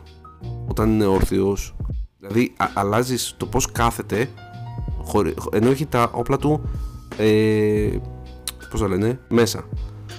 Μετά όταν τα βγάλεις τα όπλα μπορείς να ξαναλλάξεις το πώς κάθεται με τα όπλα. Ε, ε είναι υπέροχο, δεν μπορώ να σου εξηγήσω, είναι υπέροχο ρε. Έχουν δώσει βάση στο χειριστήριο ρε. Κανένα άλλο παιχνίδι, ειδικά online MMO, δεν έχει δώσει τόση βάση στο χειριστήριο. Που να σου κάνει πανεύκολα να το παίξεις, ξέρω εγώ, όλα τα MMO είναι με ποντίκι προλόγιο 1, 2, 3, 4. Ξέρω. Όλοι έτσι παίζουν. Ό,τι χαίρομαι εγώ. ναι, αλλά πραγματικά μπορείς να το παίξεις. Λες και παίζει κονσόλα, λες και παίζει κανονικό Final Fantasy. Εγώ μόνο έτσι έπαιζα. Όσο έπαιζα. Το τερμάτισα δηλαδή. Αλλά είναι υπέροχο, ρε. Είναι υπέροχο απλά. Το έχουν, κάνει, το έχουν εξελίξει full και προφανώς γουστάρανε full και έχει άπειρο κόσμο όταν σου λέω άπειρο και, και πολύ καλό, πολύ καλό community. Πολύ καλό community. Αυτό και το... Αχ, πες το ρε. Το Secret World έχουν φοβερά communities. Θα έχω να το λέω ρε φίλε, αλήθεια. Δεν έχω συναντήσει καλύτερο community. στο παιχνίδι. Αυτά είχα να πω εγώ για το Final Fantasy 14 και θέλω να ακούσω τη δικιά σου γνώμη. Τώρα η δικιά μου γνώμη δεν, δεν ξέρω αν ισχύει, αν, αν ισχύει λέω. Αν μετράει, γιατί Δεν ισχύει. δεν το έχω παίξει. δεν το έχω παίξει. Δεν- οπότε δεν έχω εμπειρία. Όλη, ό- ό,τι εμπειρία έχω είναι από σένα. Και με έχεις κάνει και λίγο biased, ότι είναι παιχνιδαρά. Ε, είναι ρε φίλε, hype. Ε, με έχεις κάνει λίγο hype, απλά δεν το έχω παίξει. Οπότε δεν, δεν μπορώ να, να πω τη γνώμη μου ε, σε κάτι. Ε, οπότε πιστεύω πλήρως αυτά που λες. Δεν. ε, δηλαδή είχα ακούσει ότι όντως είχε πάρει κάποιες άσχημες κριτικές αλλά τώρα είναι, ήτανε υποψήφιο ξέρω εγώ για Game of the Year αν θυμάμαι καλά Μμ. στα κανονικά Game Awards Ε, οπότε σου έχω τη κάτι λύση. κάνουμε καλά Σου έχω τη λύση. Υπάρχει Starter Edition το οποίο είναι τσαμπέ και μπορείς να παίξεις ε, νομίζω μέχρι κάποια level είναι ή το αλλάξανε και βάλανε, ενσωματώσανε και στο Starter Edition το πρώτο expansion. Δεν θυμάμαι. Θα γελάσω. Αλλά πάντως μπορείς να το λιώσεις. Άμα θες δηλαδή τσάμπα, μπορείς να το κατεβάσεις από το store του Play και να κάτσεις να παίξεις να δεις πώς είναι. Εντάξει, μπορώ να του δώσω ένα try. ίσα ίσα για να πω ότι το έκανα γι' αυτό ότι έχω παίξει ένα Final Fantasy παιχνίδι. Δεν έχω παίξει κανένα. Προφα- προφανώς, Εντάξει, γιατί- ντροπ- Ντροπή. Πραγματικά. Απλά δεν ξέρω αν ε, σε αναγκάζει να πληρώνεις PS Plus συνδρομή και το monthly fee του παιχνιδιού. Αυτό δεν θυμάμαι. Στο PC προφανώς πληρώνεις σίγουρα, αλλά στις κονσόλες δεν θυμάμαι. Γελάσου. Θα το τσεκάρουμε Να, τις επόμενες ημέρες και θα δούμε πώς θα πάει. πού θα μας πας τώρα, σε ποιο παιχνιδάκι; Ε, κοίτα, κανονικά θα λέγαμε ένα άλλο παιχνίδι, αλλά το αφήνω να το πεις εσύ γιατί πάλι εσύ είσαι ειδικός σε αυτό. Πήγαινε να μας Ε, ε, ήταν, να- ναι, ήταν να πούμε για το Halo, αλλά θέλω να μιλήσεις εσύ για το Halo, οπότε εγώ θα σε πω στο No Man's Sky που είχαμε που θέλω να συζητήσουμε, το οποίο δεν ήταν τόσο τα bugs. Οκ. Ήταν το hype που είχε φτιάξει η εταιρεία. Ότι είναι το super τέλειο παιχνίδι με τον πιο μεγάλο κόσμο ever. Που, που όντως είναι ο πιο μεγάλος κόσμος ever, ας πούμε, σε παιχνίδι. Ισχύει, ισχύει. Αλλά ρε φίλε, ήταν άθλιο. δεν είχες τίποτα να κάνεις σε αυτόν τον τεράστιο είχε- κόσμο. Αυτό ήταν. το Αυτό απλά περιφερόσουν άπειρες ώρες που νομίζω ότι είχε γίνει και μήνυμα ότι κάποια στιγμή συναντήθηκαν δύο παίκτες, ξέρω εγώ. Δηλαδή κάτι τέτοιο.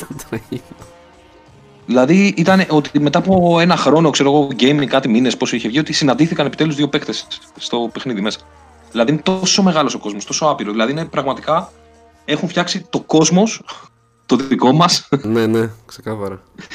σε scale για game, ας πούμε. Δηλαδή, και σκέψει ότι δεν υπάρχει πουθενά ζωή. Είναι κάτι ζωάκια μόνο, κάτι δέντρα. Κάτι σαν δεινόσαυρο, κάτι πλάσματα, ξέρω, κάτι κουλά. Ε, θα μπορούσε να είχε εκπληκτικό, ας πούμε, ε, ε, εκπληκτική εξέλιξη ένα τέτοιο παιχνίδι. Αλλά η, μου, η- δεν ξέρω, νομίζω ότι ξεπέρασε το, το Cyberpunk. Τουλάχιστον το Cyberpunk, έστω λίγο άμα είχες καινούργια κονσόλα και και και, δεν είχες δηλαδή, τι- είχες το current gen, όχι το previous gen, ίσως κάπως πεζότανε κά, κάπως. Αλλά αυτό ήταν άθλιο ρε φίλε. Δηλαδή Ναι. και δεν ήταν τα bugs, ήταν το hype. Ναι, ισχύει, ισχύει. Βέβαια έδωσε κάποια πράγματα ο τύπος με πάτησε μετά που το βγάλε το game αλλά υποτίθεται ότι και καλά ήταν one man studio το game. Αυτό ήταν το super wow. Ότι ένας τύπος κάτσε- κα- καταφέρει και έκανε τόσο μεγάλο παιχνίδι. Ξέρω εγώ. Ωραία, ας, του- ας έκανε ένα PhD φύσης ότι είμαι καλός ξέρω εγώ στα γραφικά να το παρουσιάσει σε ένα paper. Τώρα αυτό δεν ήταν για game, ξέρω εγώ τι να σου πω. ναι, ρε φίλε, ναι, ναι. Καταρχήν ε, δεν χρειάζεται να λες. Και αυτό είπα- ισχύει για όλα τα παιχνίδια. Δεν χρειάζεται να λες. Θα κάνεις άμα το αγοράσεις αυτό και μετά να μην το έχεις στο game. Είναι μούφα. Ακόμα και από το Cyberpunk βγάλανε πράγματα τα οποία είχαν πει ότι θα έχουν. Δηλαδή είναι, είναι, είναι χαζομάρα, ρε φίλε. Να- Λες τον άλλο ψέματα. Είναι χοντρό αυτό. Ε, Το, το κλέβεις στην ουσία. Ναι, δεν, δεν είναι ηθικό. Ξέρω, ναι. full retail price, ξέρω εγώ, για ένα παιχνίδι το οποίο έχει τα μισά από αυτά που έχεις πει ότι θα έχει. Αν αυτό δεν είναι κλεψιά, τότε τι είναι, ρε φίλε. Εντάξει, γίνανε και εκεί refunds, αλλά όχι στο scale του, του Cyberpunk. Όπως είπαμε και πριν, γιατί εντάξει, χάσανε αρκετά οι City Project Red. Αλλά τουλάχιστον ο τύπος βρήκε και άλλους, δεν ξέρω τι έγινε τέλος πάντων, ε, ανέπτυξε το στούντιό του και έδωσε content στο, στον κόσμο που το παίξει. Το έχεις παίξει εσύ το, το No Man's Sky; Ναι, το είχα παίξει τότε. Και μάλιστα περίμενα, επειδή τότε ήταν οι εποχές που διαβάζαμε 9gag ακόμη, είχα δει τι είχε γίνει και το είχα παίξει από περιέργεια. Εγώ, Το θα είχα σου- παίξει από περιέργεια. εγώ δεν το είχα Να. παίξει τότε, να σου πω την αλήθεια. Αλλά το κατέβασα επειδή το, το έχει το Game Pass. Και το σβήσα ρε φίλε. Ακόμα το θεωρώ τέρμα βαρετό. Είναι Ε, μα δικιά είναι. μου υποκειμενική άποψη, τελείως ξέρω εγώ. Δηλαδή δεν είναι ότι. Έχει βελτιωθεί το παιχνίδι, το αναγνωρίζω σε σχέση με αυτό που ήταν. Αλλά μου είναι παντελώς αδιάφορο, ρε. Δεν, ε, μου- το βλέπω σαν ένα Minecraft στο διάστημα. Ξεκάθαρα. Δεν μπορώ να. Καταρχήν δεν, δεν είναι για solo. Να το πάρουμε έτσι. Είναι βαρετό να το παίζεις solo. Γενικότερα τα online games πιστεύω ότι είναι βαρετά να το παίζεις solo. Αλλά τέλος πάντων. Πιστεύεις ότι τερματίζεται; Δεν ξέρω, βασικά δεν το έχω Όχι ψάξει. ρε, όχι ρε. Δεν γίνεται κάποιος να βρει όλο, όλους τους πλανήτες που υπάρχουν όλους τους γαλαξίες. Τι λες ρε, δεν, δεν νομίζω. υπήρχε, το, ψ- το είχα ψάξει η αλήθεια είναι και υπήρχε ένας τύπος ο οποίος θα μπορούσε να μπει στο ρεκόρ Guinness τύπου γιατί είχε βρει τους περισσότερους πλανήτες, ξέρω εγώ, πέρασε ήταν χιλιώσει ο τύπος από τη μέρα που βγήκε το παιχνίδι, αν δεν έχει παίξει κάτι άλλο. Ε, αλλά δεν είναι, και πάλι το παιχνίδι είναι τεράστιο ρε. Τα λέμε, παίζει να είναι το μεγαλύτερο παιχνίδι που έχει κυκλοφορήσει, ξέρω εγώ στην ιστορία των παιχνιδιών. Δηλαδή, έχει άπειρους πλανήτες. Και μεγαλώνει, λέει, κάθε μέρα, λέει, όσο όπως το σύμπαν. Φαντάζεσαι. Κάνουν exp- expand. Ναι. Θα είχε πλάκα όμως. Να κάνει generate ε, καινούριους πλανήτες, ξέρω εγώ, random. Ε, ναι, δεν το ζήσα, ρε φίλε. Δεν, δεν ξέρω, δεν, δεν νομίζω ότι θα του έδινα και ποτέ δεύτερη ευκαιρία, να σου πω την αλήθεια. Το Συμφωνώ. Θεώρησα πολύ βαρετό για μένα. Συμφωνώ, αλλά έπρεπε να το αναφέρουμε στο, Σίγουρα. στα city Ναι. launches, ξέρω εγώ. Ναι. Ε, για τα Halo που είπες πριν, για να πάμε στο επόμενο, ε, ο- μιλάμε το, για το Halo The Master Chief Collection μόνο. Ε, όταν βγήκε, που ήταν ε, τα, τα Halo από το 1 μέχρι το 4, επειδή μου ξέρω εγώ, ε, τα maps στα story campaigns και τα σχετικά λοιπά ήταν φυσιολογικά, δεν είχαν bugs, είχαν πάρει τα games και τα είχαν αναβαθμίσει και ήταν πολύ όμορφα και οπτικά και ε, στα mechanics τα είχαν ε, κάνει το ίδιο.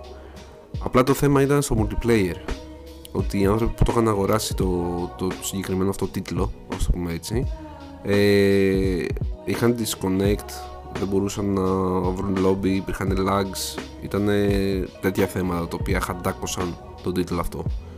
Γιατί αν το πάρεις individual το κάθε game ξεχωριστά, ρε φίλε, εντάξει, μιλάμε και Halo και είναι παιχνιδάρες, προφανώς. Όταν είχαν βγει μόνα τους, καλά όχι για το ένα, για τα υπόλοιπα και μετά, ας πούμε, τα, τα multiplayer παίζανε. Α, Κι ας ήταν, ξέρω εγώ, στο Xbox ένα, ξέρω εγώ. Αλλά παίζανε. Ε, με το συγκεκριμένο launch του τίτλου αυτού είχαν πάρα πολλά θέματα στην 343 Industries και καταγωθήκαν η αλήθεια είναι βέβαια το φτιάξανε αυτό μετά τώρα αυτή τη στιγμή μια χαρά παίζει το το online το multiplayer αλλά το έχω κατεβάσει στο Game Pass στο PC α, ψέματα, πρώτα το έχω κατεβάσει στην κονσόλα στο Xbox One X. Και πήγα να παίξω με τον κουμπάρο μου. Και για κάποιο λόγο όχι για κάποιο λόγο ε, δεν μπόρεσα να παίξω στο Xbox γιατί ακόμα δεν ήταν available το cross platform γιατί εκείνος το έχει στο PC μέσω Steam αν θυμάμαι καλά δεν είμαι σίγουρος αλλά τέλος πάντων δεν μπορούσα να παίξω μαζί του ρε φίλε που μιλάμε τώρα για μια εταιρεία η Microsoft που το cross platform το δικό του οικοσύστημα είναι Τι να σου πω ρε φίλε, εδώ και πολύ καιρό ξέρω εγώ στάνταρ. Πόσα παιχνίδια ξέρω εγώ μπορεί να παίξει PC με κονσόλα μαζί δύο φίλοι ξέρω εγώ. Πραγματικά ναι. Δεν, δεν, δεν, μου πήγαινε το μυαλό ότι θα βρούμε εκεί πρόβλημα ξέρω εγώ. Πέρα από αυτό, ένα πολύ μικρό, μια πολύ μικρή παρένθεση δεν μου άρεσε βέβαια και το γεγονός ότι δεν με άφησε να κατεβάσω ε, ξεχωριστά ποια, ποιους τίτλους ήθελα μέσα από αυτή τη συλλογή. Γιατί μιλάμε για μια συλλογή γιατί έχει μέσα και το ODST ε, και το Reach. Δεν είναι μόνο το 1 μέχρι το 4 τα games. Ε, έπρεπε να το κατεβάσω όλο και όλο ήταν 100 φεύγα γίγκα δεν θυμάμαι πολύ, πολύ πράγμα Τέλος πάντων, τόσο σαν την κονσόλα πήγα στο PC, το κατέβασα. Τα χίλια ζόρι δεν πρέπει να σβήσω άλλα πράγματα για να μπορέσω γιατί δεν είχα χώρο. Το κατέβασα και εκεί όλο, γιατί και στο PC δεν με άφηνε να διαλέξω τι θέλω να κατεβάσω. Και πάμε να παίξουμε και λάγκαρα τον πάτο μου. Όταν έκανα, όταν έκανα εγώ room, δεν μπορούσε να μπει ο κουμπάρος μου. Δεν γινότανε να, να, να, κάνω, να δημιουργήσω game.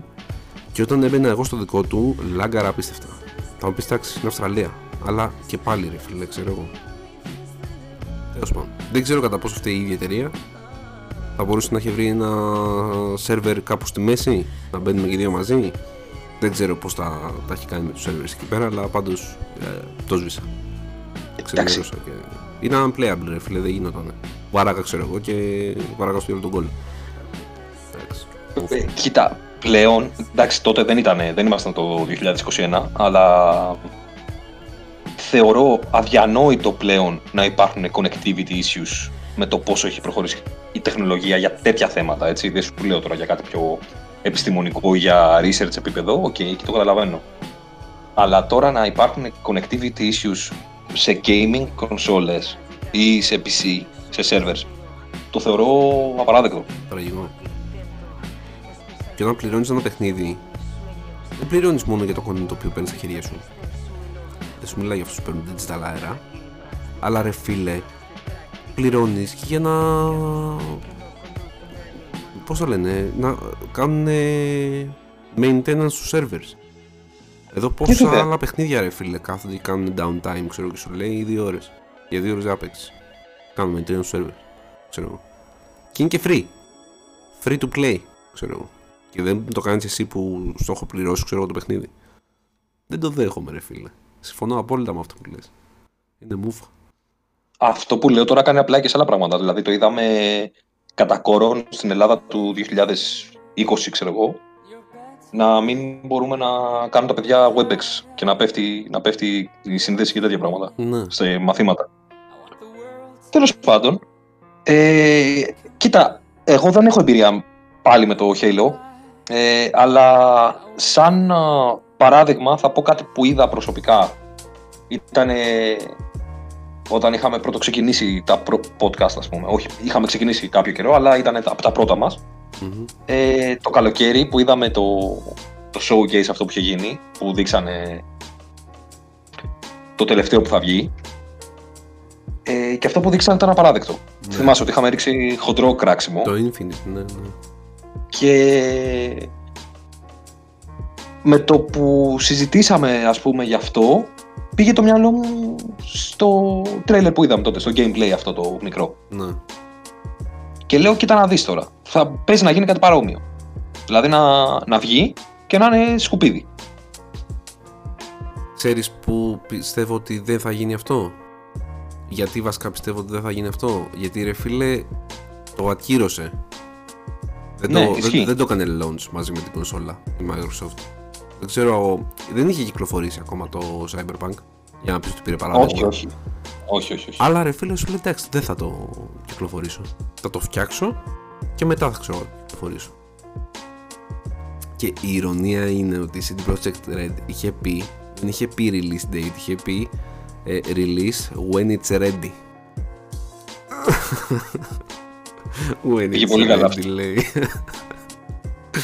αυτό. βγάλανε τα, τα, τα χέρια τους και βγάλανε τα μάτια τους. Τι πάδε δεν υπάρχουν. Το αναλύσουμε, το έχουμε αφήσει στο τέλος για να το αναλύσουμε για το τέλος. Αυτό, αυτό, αυτό. Τραγικό. Πού θα μας πας τώρα; Εντάξει, μπορούμε να πάμε σε ένα άλλο παιχνιδάκι το οποίο για μένα είναι λίγο skippable. Ε, δηλαδή, απλά θα το αναφέρω ότι και με αυτό είχε γίνει έτσι ε, χαμός και ήταν unplayable για, με το SimCity του 2013 ε, επειδή ήταν από τα πρώτα παιχνίδια SimCity που χρειαζόταν online connection αν και είχε Τραγικό και... ρε φίλε αυτό το online connection μου τις πάει τόσο πολύ στα παιχνίδια γιατί να το κάνεις αυτό; Ήταν από τα πρώτα podcast που είχαμε κάνει. Μα είναι single player, ρε φίλε. Γιατί να έχεις ντε και καλά connection; Δεν το καταλαβαίνω, ρε φίλε. Και εντάξει, αυτό είχε βγει το 2013, ρε φίλε. Τώρα το 2021 με το Hitman; Όχι, ρε φίλε, όχι, δεν το δέχομαι. Απλά δεν το δέχομαι. Αλλά τα σκάσει το λέτε μου, καλώς μαλάκα Κοίτα, ε, αυτό είχε ακριβώς τότε για το SimCity ε, ήταν και ο λόγος που είχε φεϊλάρει, έτσι, που είχε φλοπάρει. Ότι ε, χρειαζόταν online connection. Ένας από τους λόγους ήταν αυτός. Ναι. Ε, με το δίκαιο τους ξέρω εγώ. Δηλαδή, άμα έβλεπες και το Discord τώρα για το Hitman, το τι χρειάζανε. Και καλά κάνανε, ρε φίλε. Δηλαδή, πρέπει να καταλάβουν κάποια πράγματα οι developers. Δεν, δεν πάει, ξέρω εγώ. Είναι μούφα. Κάνε ένα connectivity, ξέρω εγώ, όποτε θέλει ο player Απλά και μόνο για να κάνει upload τα στατιστικά του, ρε φίλε. Ξέρω εγώ. Πιο λογικό μου ακούγεται αυτό. Όταν ναι, μπορέσει και βρει σύνδεση και γουστάρει εκείνος. Δεν είναι για να το έχεις μόνιμα. Τι μόνιμα, ρε φίλε. Single player games. Μα δεν, δεν πάει το μυαλό μου. Δεν, δεν μπορώ να το συνδυάσω αυτό το πράγμα Εγώ γενικότερα πιστεύω ότι κάποια.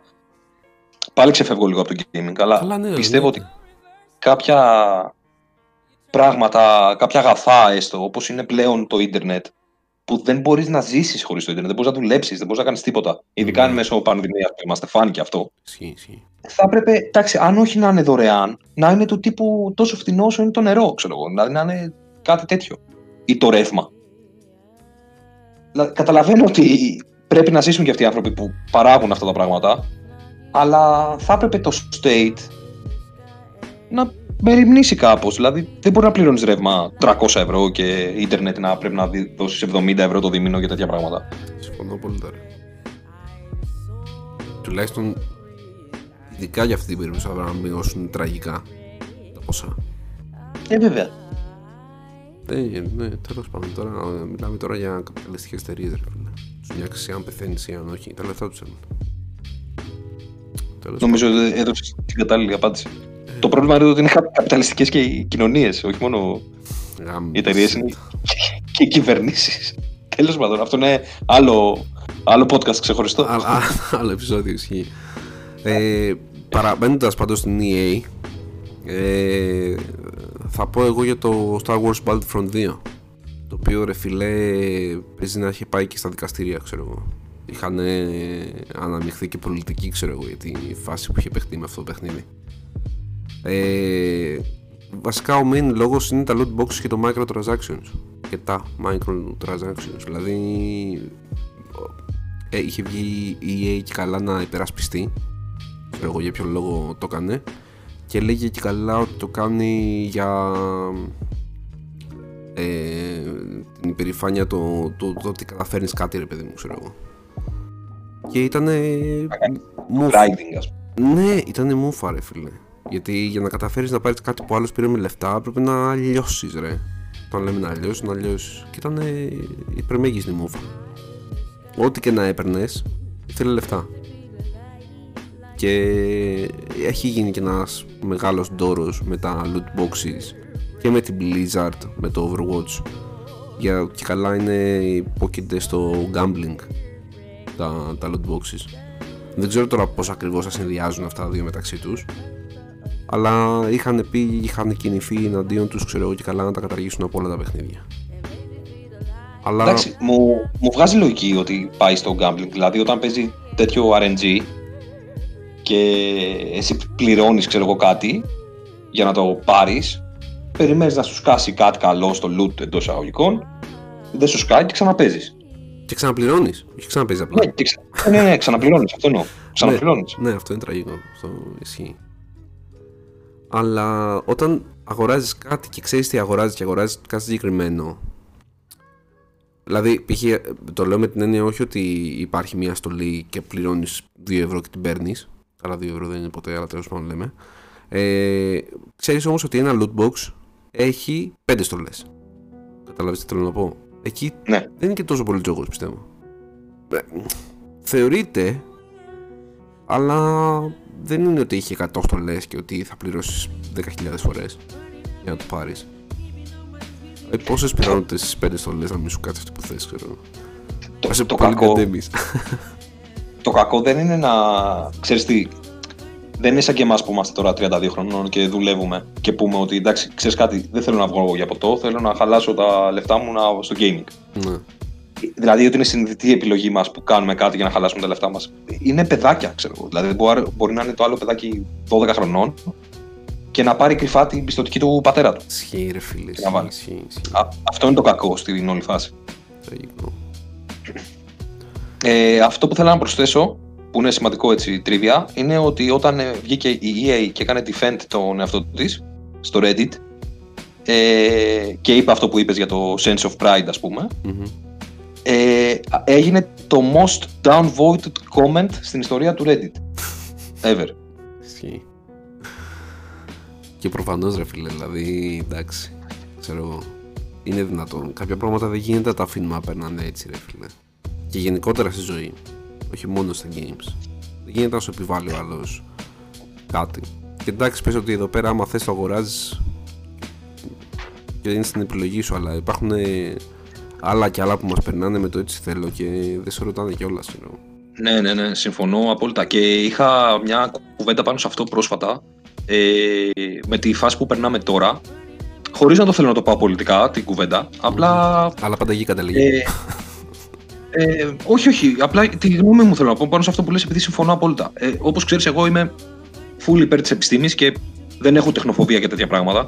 Μμμ. Ε, και, είχα, έκα- και έκανα μια κουβέντα για τα εμβόλια. Και είχε πέσει στη, στο τραπέζι, ας πούμε, ότι ο Πρωθυπουργός έκανε μια πρόταση στην Ευρωπαϊκή Ένωση να γίνουν υποχρεωτικά τα εμβόλια με, μέσω για να ταξιδέψεις, ας πούμε. Ναι. Ο δικός μας ο Πρωθυπουργός. Ναι. Και βέβαια, από ό,τι άκουσα, η πρόταση αυτή καταρρίφθηκε.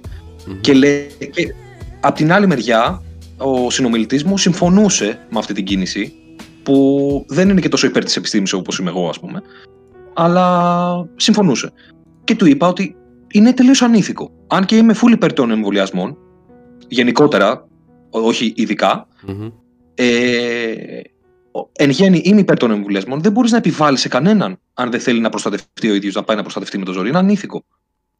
Είναι ξεκάθαρα ανήθικο να κάνεις κάτι τέτοιο. Όπως, ε, ε, δηλαδή, συμφωνώ απόλυτα με αυτό που λες. Δεν πρέπει ποτέ κανένας να του επιβάλλεις να κάνει κάτι αν δεν θέλει. Είναι πολύ άσχημο. Ναι, ε, εντάξει, δεν το συζητάμε καν. Προφανώς και είναι ανήθικο. Και είναι και πολύ ναι, σκατά να επιβάλλεις οτιδήποτε από μια απλή γνώμη μέχρι κάτι πιο σημαντικό. Δεν το Ναι. συζητάμε. Πρέπει ο άλλος να είναι free να κάνει την επιλογή που θέλει. Άμα θέλει να φάει τα μούτρα, το θα φάει. Είναι επιλογή του. Δεν, Απλά δεν εκεί μπορείς να το ξέρεις, απαγορεύεις. ξέρεις τι μπαίνει εκεί, ότι και καλά είναι το κοινό καλό. Αυτό θα γυρίσει, θα σου χτυπήσει ο άλλος. Ότι α, εσύ μπορείς να, να πεθάνεις, αλλά δεν μπορείς να, πεθ- να σκοτώσεις κι άλλους 10 τριγύρω σου. Ναι, ρε παιδί, μου, καλά, εντάξει, πάει εκεί πιο, μπαίνει. μετά, Ναι. να πάει πιο βαθιά η κουβέντα, σίγουρα. Αλλά ε, και πάλι θα πρέπει. Γυρνάμε σε θέμα παιδείας μετά, ρε φίλε. θα πρέπει να Ε, μπράβο, έχεις την παιδεία να καταλάβεις Μπράβο. Τι πρέπει να κάνεις και τι. Όχι χωρίς να στο επιβάλλουν. Σωστό, Αυτό σωστό, είναι το σωστό. Απλά το θέμα είναι ότι σου επιβάλλουν άλλα πράγματα και εγώ το πάω ας πούμε σε νόμους που έλεγε ξέρω Ναι, εγώ, ναι, δεν το συζητώ. για την εργασία που ήθελε να περάσει, δεν ξέρω τελικά τι σκατά έχει κάνει. Ε, για άλλα πράγματα ρε φίλε που τους φέρει αυτούς και όχι εμάς. Και είναι δικαιώματα δικά μας που άλλοι έχουν πεθάνει και έχουν παλέψει για αυτά για να τα Ναι, έχουμε εμείς συμφωνώ ξέρω εγώ, απόλυτα. και... Τέλος πάντων, ας μείνουμε στο main θέμα μας. Ναι. Ξεφύγουμε πάρα πολύ. Φύγαμε. Ε, βασικά, κοίτα, δεν έχει μείνει. Μόνο άλλο ένα είναι να πούμε. Ε, πριν το, Το, το οποίο μάλιστα το main. όταν το συζητούσαμε off the record, Ναι. ε, εγώ σου είπα ότι ήταν ski- skippable. Αλλά μου είπες ότι πρέπει να το αναφέρουμε γιατί όντως ήταν. Ε, ρε, εσύ είναι ένα από τα παιχνίδια τα οποία έχουν με- στο launch τους είχαν τα περισσότερα bugs ever. Παίζει να είχε περισσότερα Αυτό. bugs και από το Cyberpunk. Μιλάμε για το WWE 2K20. Ε, δεν... Είναι αστεία από μόνο του. δεν μπορούσες να παίξεις ε, καθόλου. Με, μέχρι ε, ε, έβλεπες το χαρακτήρα που έμπαινε υποτίθεται στο ring και έκανε κάτι κουλάρε και πήγαινε προς το κοινό ή ξέρω εγώ τα, τα χέρια του τα κουνούσε όπως να είναι ξέρω εγώ. Δηλαδή είχε τόσα πολλά bugs που το game ήταν unplayable τελείως. Τα, τα, τα βιντεάκια που υπάρχουν στο YouTube πραγματικά μπείτε τα δείτε τα ε, είναι, είναι πολύ αστεία. Είναι πραγματικά πολύ αστεία. Δεν, δεν, δεν ναι, ναι, υπήρχε. ναι. Δηλαδή, Δηλαδή και το πατσάρανε, αλλά και πάλι σε κάποια σημεία είναι unplayable το παιχνίδι. Δεν- δεν- δεν- αυτό δεν- απλά. Δεν υπάρχει. Επειδή είναι ένα παιχνίδι το οποίο εγώ δεν θα καθόμουν ποτέ να, να κάτσω να παίξω. Καλά, Ε, ποιο. βέβαια, ε, να πω την αμαρτία μου ότι όταν πηγαίναμε Λύκειο, έβλεπα WWE στο Magic. Φα. Γιατί; Δηλαδή, δηλαδή έβλεπα και το διασκέδαζα. Και τώρα δηλαδή, αν με κάποιο μαγικό τρόπο μπορούσα να δω κάτι στην τηλεόραση και να το πετύχω, ξέρω εγώ, αν και δεν έχω τηλεόραση. Έχω συσκευή, δεν έχω κεραία εννοώ. Σωστός, έτσι πρέπει. Από επιλογή. Σωστός. Ε, αν έβλεπα τηλεόραση και το πετύχαινα, μπορεί να καθόμουν να το δω. Έχει πλάκα. Κάπως. Δηλαδή, οκ. Έχει πλάκα γιατί ξέρεις ότι είναι θέατρο. Αυτό. αυτό. Ναι, αλλά και πάλι ρε φίλε, είναι μούφα, ξέρω εγώ. Δηλαδή καλύτερα να δω American football, ξέρω εγώ. Χίλιες φορές από αυτό. Δεν ξέρω, το θεωρώ πολύ, πολύ χαζό ρε φίλε. Ειδικά το UFC που είναι πιο αληθινό ή ξέρω εγώ άλλα. Τέτοια πάλι τα, τα, τα θεωρώ ανούσια τελείως. Εγώ. Εντάξει, πες, ναι, αυτό πες ρε παιδί μου ότι είναι κανονικό σπορ ρε παιδί μου, να δεις τώρα MMA. Οκ, είναι boxing, είναι όλα αυτά. Τώρα το το WWE Τραγικό. είναι τραγικό. Εντάξει, σε αυτούς που του αρέσει, τους αρέσει έτσι. Δεν είναι. Καταδικάζουμε κάποιον. Μα- Απλά λέμε τη γνώμη μας ότι σε εμάς δεν αρέσει καθόλου. Ξέρω. Ξέ, ξέρεις ποιο είναι το θέμα, ότι οκ ρε φίλε, είναι τραγικό από μόνο του, σαν concept. Αλλά πες ότι θες, σ' αρέσει ρε παιδί μου και θες να πάρεις να παίξεις. Είναι και unplayable, δηλαδή δεν καταλαβαίνεις τι κάνεις. Είχα δοκιμάσει να παίξω, νομίζω είχα δοκιμάσει να παίξω το 2K το 14, Πω, το συγκεκριμένο. πιο Και παλιά. δεν καταλάβαινα τι πάταγα. Δηλαδή πάταγες στα κουμπιά και δεν έκανε αυτά που, που έπρεπε να κάνει, ας πούμε, ο χαρακτήρας. Δηλαδή ήταν τελείως random. Οι λαβές που θα κάνει οτιδήποτε. Δεν είναι ότι αν πάταγε αυτό θα κάνει αυτό. Τραγικό ήταν. Ή, ή τουλάχιστον δεν μπορούσα να καταλάβω εγώ τα mechanics. Και λέω εντάξει, δεν υπάρχει περίπτωση να ξανασχοληθώ με αυτό το πράγμα. Δεν, δεν έχει νόημα. Καλά έκανες. Ωραία. Τε, Τελειώνοντας και με Και- αυτό. Πες. Πάμε στο, στο πολύ κυρίως, όχι αυτό. Στη μεγαλύτερη απογοήτευση των τελευταίων χρόνων. Στο πούμε έτσι χήμα. Ε, το Cyberpunk. Που ε, στα base, στις base κονσόλες PS και Xbox ήταν ε, unplayable. Σκατά frame rate, bugs παντού, πλησίαζε το χαρακτήρα και δεν έκανε render ο, ο NPC. Βλέπεις ξέρω εγώ ένα πράγμα σαν άγαλμα ήταν ξέρω εγώ. Δεν- ήταν, ήτανε- Έχω γελάσει, έχω δει τόσο πολλά βίντεο και έχω γελάσει πάρα πολύ. Ε, το αμάξι που καλούσες να σου έρθει δεν ερχόταν ποτέ, πετούσε, ήταν κάτω από το έδαφος. Δεν έχω δει πιο αστεία bugs σε παιχνίδι. Υπέροχο. ναι, εντάξει, να, να, να το βλέπεις σε βιντεάκι στο YouTube για να γελάς, ναι, αλλά να προσπαθείς να παίξεις για να τα βιώνεις, ε, δεν θα ήθελα ρε. Θα σπάγα την, την κονσόλα, όχι απλά το, το παιχνίδι. Αν το είχα πάρει. Συμφωνώ. Ε, η, η δικιά μου προσωπική εμπειρία, δεν ξέρω εσύ τι βιντεάκια έχεις δει, αλλά η δικιά μου προσωπική εμπειρία με το παιχνίδι είναι η εξής. Ήταν playable, ε, δεν είχε πολλά bugs, Υ- υπήρχαν κάποια πράγματα ας πούμε, δηλαδή μου έκανε τα renders κομπλέ, ε, ε, ένα από τα bugs τα οποία θυμάμαι full, παίζει ένα και το μοναδικό, δεν μπορώ να θυμηθώ τώρα αν είχα βρει άλλο bug ήταν ότι είχε πάει ο Τζάκι να βγάλει ένα τσίπ από το κεφάλι του και γι' αυτό έβγαλε το όπλο που κρατούσε στα χέρια του. Αυτό παίζει να το έχω δει σε κάθε φορά που βλέπω το intro, αυτό τέλος πάντων ξέρω εγώ το, το εισαγωγικό. Πάντα το- αυτό βλέπω ρε, να γίνεται. Ήταν, είναι πολύ αστείο. Όπως έβγαζα από το booty του ο Robocop, ξέρω εγώ το. Ναι. το όπλο. Ισχύει. Ε, αυτό. Ε, μ, δηλαδή σε άλλες version έβλεπες ξέρω εγώ να κάθεται ένας NPC που του μιλάς σε μια καρέκλα και από, τα, από το bug που είχε το game ε, αντί να το κάθεται στην καρέκλα να στον αέρα. Ή ξέρω εγώ είχε, είχε πάρα πολλά κουλά bugs το, σε, σε, άλλα versions. Εγώ ευτυχώς δεν τα βρήκα γιατί το παίζω στο One X του Xbox. Οπότε είναι λίγο καλύτερο Απλά το, αυτό που με ξενέρωσε full και σταμάτησα να παίζω ήταν το ότι μου έκλεινε το application, μου έκλεινε το παιχνίδι. Η εφαρμογή. Ε, αυτό εντάξει. Εκεί το κάνει applicable τελείως, ρε φίλε. Εντάξει. Ε, ε, ναι, εκεί με τσάντισε, ρε φίλε. Και ενώ το πάλευα για μέρες και έπαιζα και έκλεινε. Ξανά έμπαινα. Έπαιζα, έκλεινε. Έλεγα ρε φίλε, εντάξει, δεν αντέχω άλλο. Το αφήνω και όποτε νιώσουν να το πατσάρουνε, το παίξω. Γιατί σαν game αξίζει και πραγματικά είναι πολύ όμορφο και συναχωριέμαι που βλέπω να μην πηγαίνει τόσο καλά. Γιατί όπως είπαμε και πριν με τα τόσα refunds που κάνανε ρε φίλε εντάξει. Όντως να μπήκανε μέσα όχι αλλά είχαν πολύ μείον. Πολύ μείον. Είναι το ξενέρωμα το ότι μια τέτοια εταιρεία ρε φίλε περιμένεις ότι οκ okay, ε, εγώ τους δίνω ότι είναι και ε, COVID στη μέση. Εντάξει. Προφανώς από τα σπίτια τους δεν μπορούσαν να κάνουν πολλά πράγματα και δεν ήταν και το άλλο. Αλλά είναι ένα game το οποίο ρε φίλε το κάνουν develop 7 χρόνια. 6-7 χρόνια πόσο ήταν. Το έκανα θυμάμαι. Νομίζω το 12 έχει γίνει announced. Announced. Ένα χρόνο νομίζω μετά όμως ξεκινήσαν να το δουλεύουν. Αν θυμάμαι καλά, κάπου είχα διαβάσει. Όπως και να έχει. Ρε φίλε, είναι τόσα πολλά χρόνια που το κάνεις develop το παιχνίδι σε τόσα πολλά χρόνια. Εντάξει ρε φίλε, ξέρω εγώ. Δηλαδή και, η Microsoft με το Halo που λέγαμε πριν το Infinite. Είχε κάποια χρόνια, αλλά δεν είχε τόσα πολλά χρόνια να το κάνει develop, νομίζω. Ίσως πια κάνω λάθος, αλλά νομίζω πως δεν είχε τόσα πολλά χρόνια, ξέρω εγώ, που το κάνει develop και μας έδωσε ε, okay, αυτό το αποτέλεσμα. Whatever, δεν, δεν έχει τόσο σημασία. Αλλά ναι ρε φίλε, είχαν πολλά χρόνια. Ε, Κοίτα, εγώ από τα βιντεάκια που είδα, εντάξει, είδα και εγώ προφανώς όλα αυτά τα αστεία που λες ή που εμφανιζόντουσαν κάτι NPCs με κάτι φάτσες ό,τι να είναι και...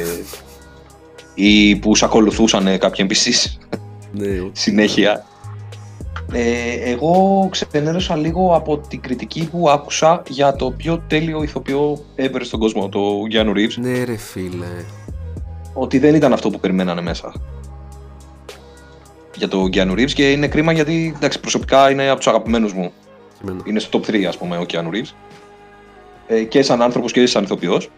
Και... και εμένα έτσι όπως το είπες, σαν άνθρωπος πρώτα και μετά σαν ηθοποιός. Μπράβο, το έθεσες τελείω. Αυτό.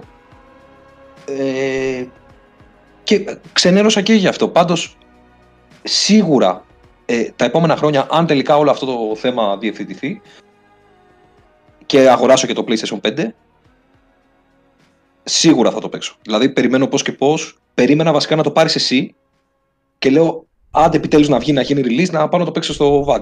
Ναι. Ε, και έγινε όλο αυτό το θέμα τώρα. Δηλαδή σίγουρα το είναι από τα παιχνίδια που θέλω, έχω ξενερώσει κι εγώ πάρα πολύ. Θα δούμε. Θα δούμε, εντάξει. Είναι το γαμό τώρα εσύ, γιατί νιώθεις ότι σε κοροϊδεύει μια εταιρεία η οποία την έχεις εμπιστευτεί και σου δείχνει ότι σου έχει βγάλει παπάδες και μετά σου βγάζει αυτό. Δηλαδή πάλι υπόσχεσαι πράγματα τα οποία δεν τηρείς λες, ξέρω εγώ, θα είναι παιχνιδάρα, θα είναι έτσι αλλιώς. Και ξέρεις ότι είναι, το βλέπεις ότι είναι, βλέπεις ότι έχει potential, ότι έχει πράγμα να σου δώσει. Και ρε φίλε, σε ξενερώνει έτσι, ξέρω εγώ, με bugs και σου χαλάει όλο το immersion του παιχνιδιού, ρε. Και λες γιατί, ξέρω εγώ, είναι κρίμα. Και η κοροϊδία δεν είναι μόνο στο, ότι, στο τελικό αποτέλεσμα. Ρε μάγκα μου, μου δείχνεις gameplay, ok, από high-end PC μόνο. Δίνεις τις κόπιες των base versions σε reviewers δύο μέρες πριν το release. Ενώ το, το PC το έχεις δώσει μία εβδομάδα πριν το release. Και τους λες ε, πώς λέγεται ρε εσύ το τέτοιο το που υπογράφουν και καλά ότι δεν θα μιλήσουν για αυτό. Ναι που, που λένε N, NPRD ξέρω κάτι, κάτι κουλό δεν θυμάμαι τώρα πώς λέγεται που δεν κάνει να μιλήσει ρε παιδί μου για αυτό το παιχνίδι δημόσια. Μέχρι να κάνει release. Τέλος πάντων, τους αναγκάζουν να μην μιλήσουν ενώ κάνουν review την κόπια του της κονσόλας εντάξει δηλαδή αυτό είναι ψέματα είναι κοροϊδία είναι μούφα ρε φίλε δηλαδή είναι κακό να το κάνεις αυτό στο, στο, στο φαν κοινό σου τέλος πάντων ξέρω Ναι, ναι, το πιστεύω δεν ξέρω γιατί φιλόπαρε τόσο πολύ. Δηλαδή, δεν ξέρω τους λόγους. Ήταν ότι ήταν θέμα marketing. Αλλά όπως λες και εσύ, οι ίδιοι είχαν πει ότι θα το κάνουμε release όταν, ήταν re- όταν είναι ready. ναι Ίσως υπάρχουν κάποιες πιέσεις από πίσω από άλλες εταιρείες χορηγούς και αυτά που δεν τα γνωρίζουμε εμείς. Ναι. Που είναι οικονομικής φύσεως. ναι μάλλον Ε, αλλά ήταν πραγματικά κρίμα και έχω μια ελπίδα ότι θα το φτιάξουν. Δηλαδή, έχω μια ελπίδα ότι θα στρώσει το παιχνίδι και ότι θα είναι playable τα επόμενα χρόνια. Δηλαδή, το 22, ας πούμε, πιστεύω ότι θα είναι.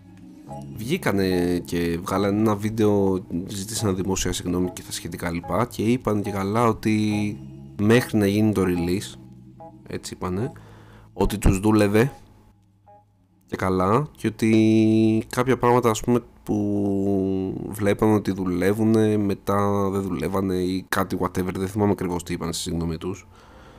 Αλλά είπαν ότι θα το θα- είχαν βγάλει ένα χρονοδιάγραμμα τύπου τι patch και updates και DLCs θα βγάλουν μέσα στο 21 και είχαν πει ρε παιδί μου ότι Ιανουάριο και Φεβρουάριο θα έχει δύο major patches. Και ότι μετά θα βγάζει DLC που για να μας γλυκάνουν λίγο μας είπαν θα είναι και free DLC και τέτοια δεν ξέρω πόση συνέχεια Εντάξει. θα έχει αυτό είναι το θέμα μου, καταλαβες Αυτό, αυτό, αυτό. Και Ξέρω. εγώ δεν ξέρω, αλλά Πατσάρουν είμαι αισιόδοξος. μετά. Αυτό είναι το θέμα. Ξέρω. Θα βγάλουν Cyberpunk 2077-2. 2078.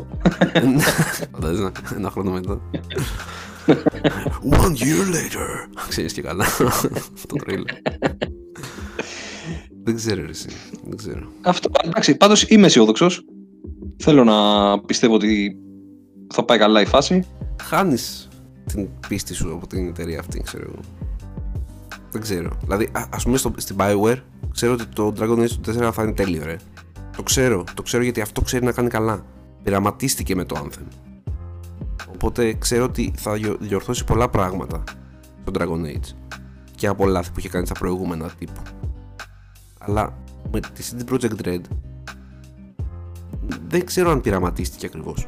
Γιατί και τα mechanics που έχει το game είναι ψηλό outdated. Δεν είναι κάτι super wow καινούριο που δεν έχουν ξαναδεί σε παιχνίδι. Κατάλαβες τι να σου πω; Σαν να Ναι, παίζει ένα ναι, GTA έχεις δίκιο. πολύ ωραίο σε ένα κόσμο, ξέρεις. Τέτοια φάση. Το FPS του είναι μ, καλό, αλλά είναι και αυτό outdated. Αυτό θέλω να πω.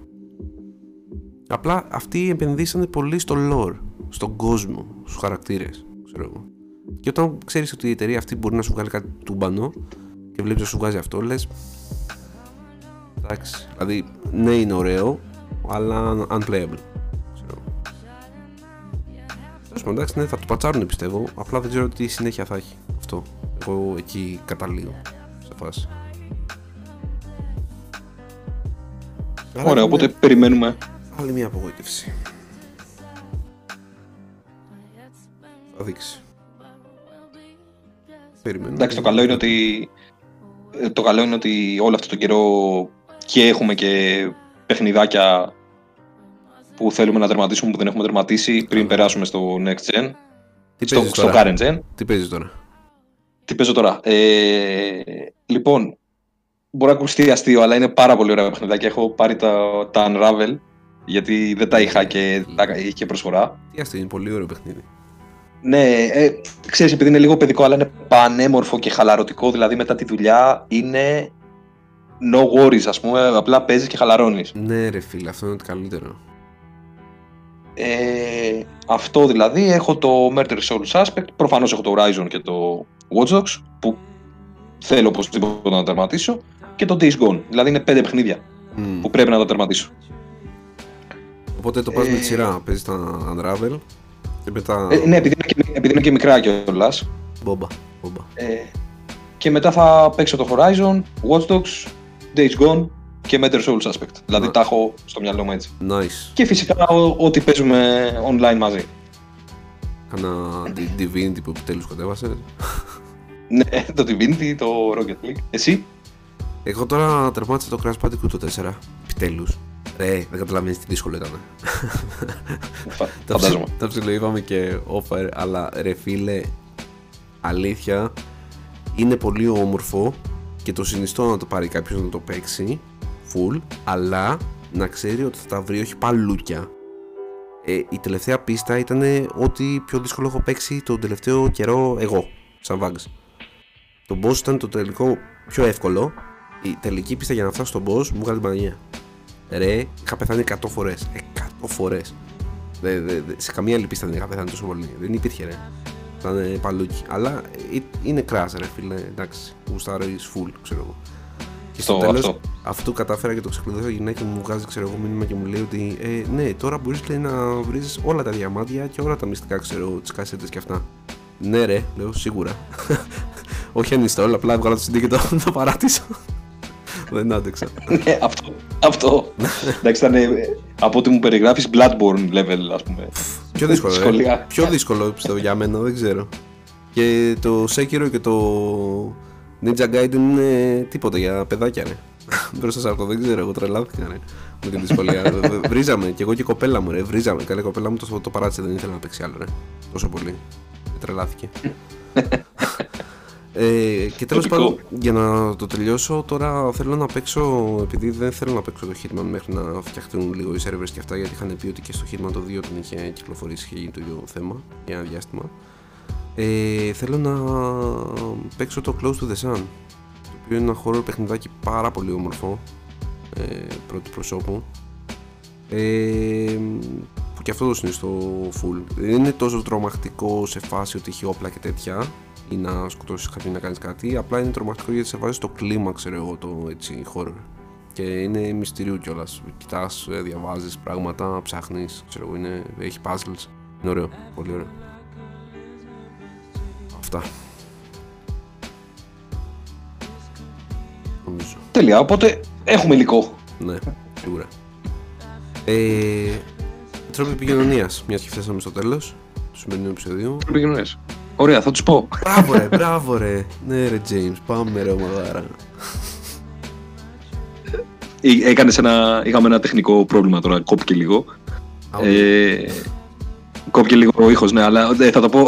λοιπόν, ε, όποιος θέλει να μας στείλει email είναι στο ingame mail.com ε, Στα social media μπορούν να μας βρουν στο ε, slash in game official και στο Twitter και στο Facebook.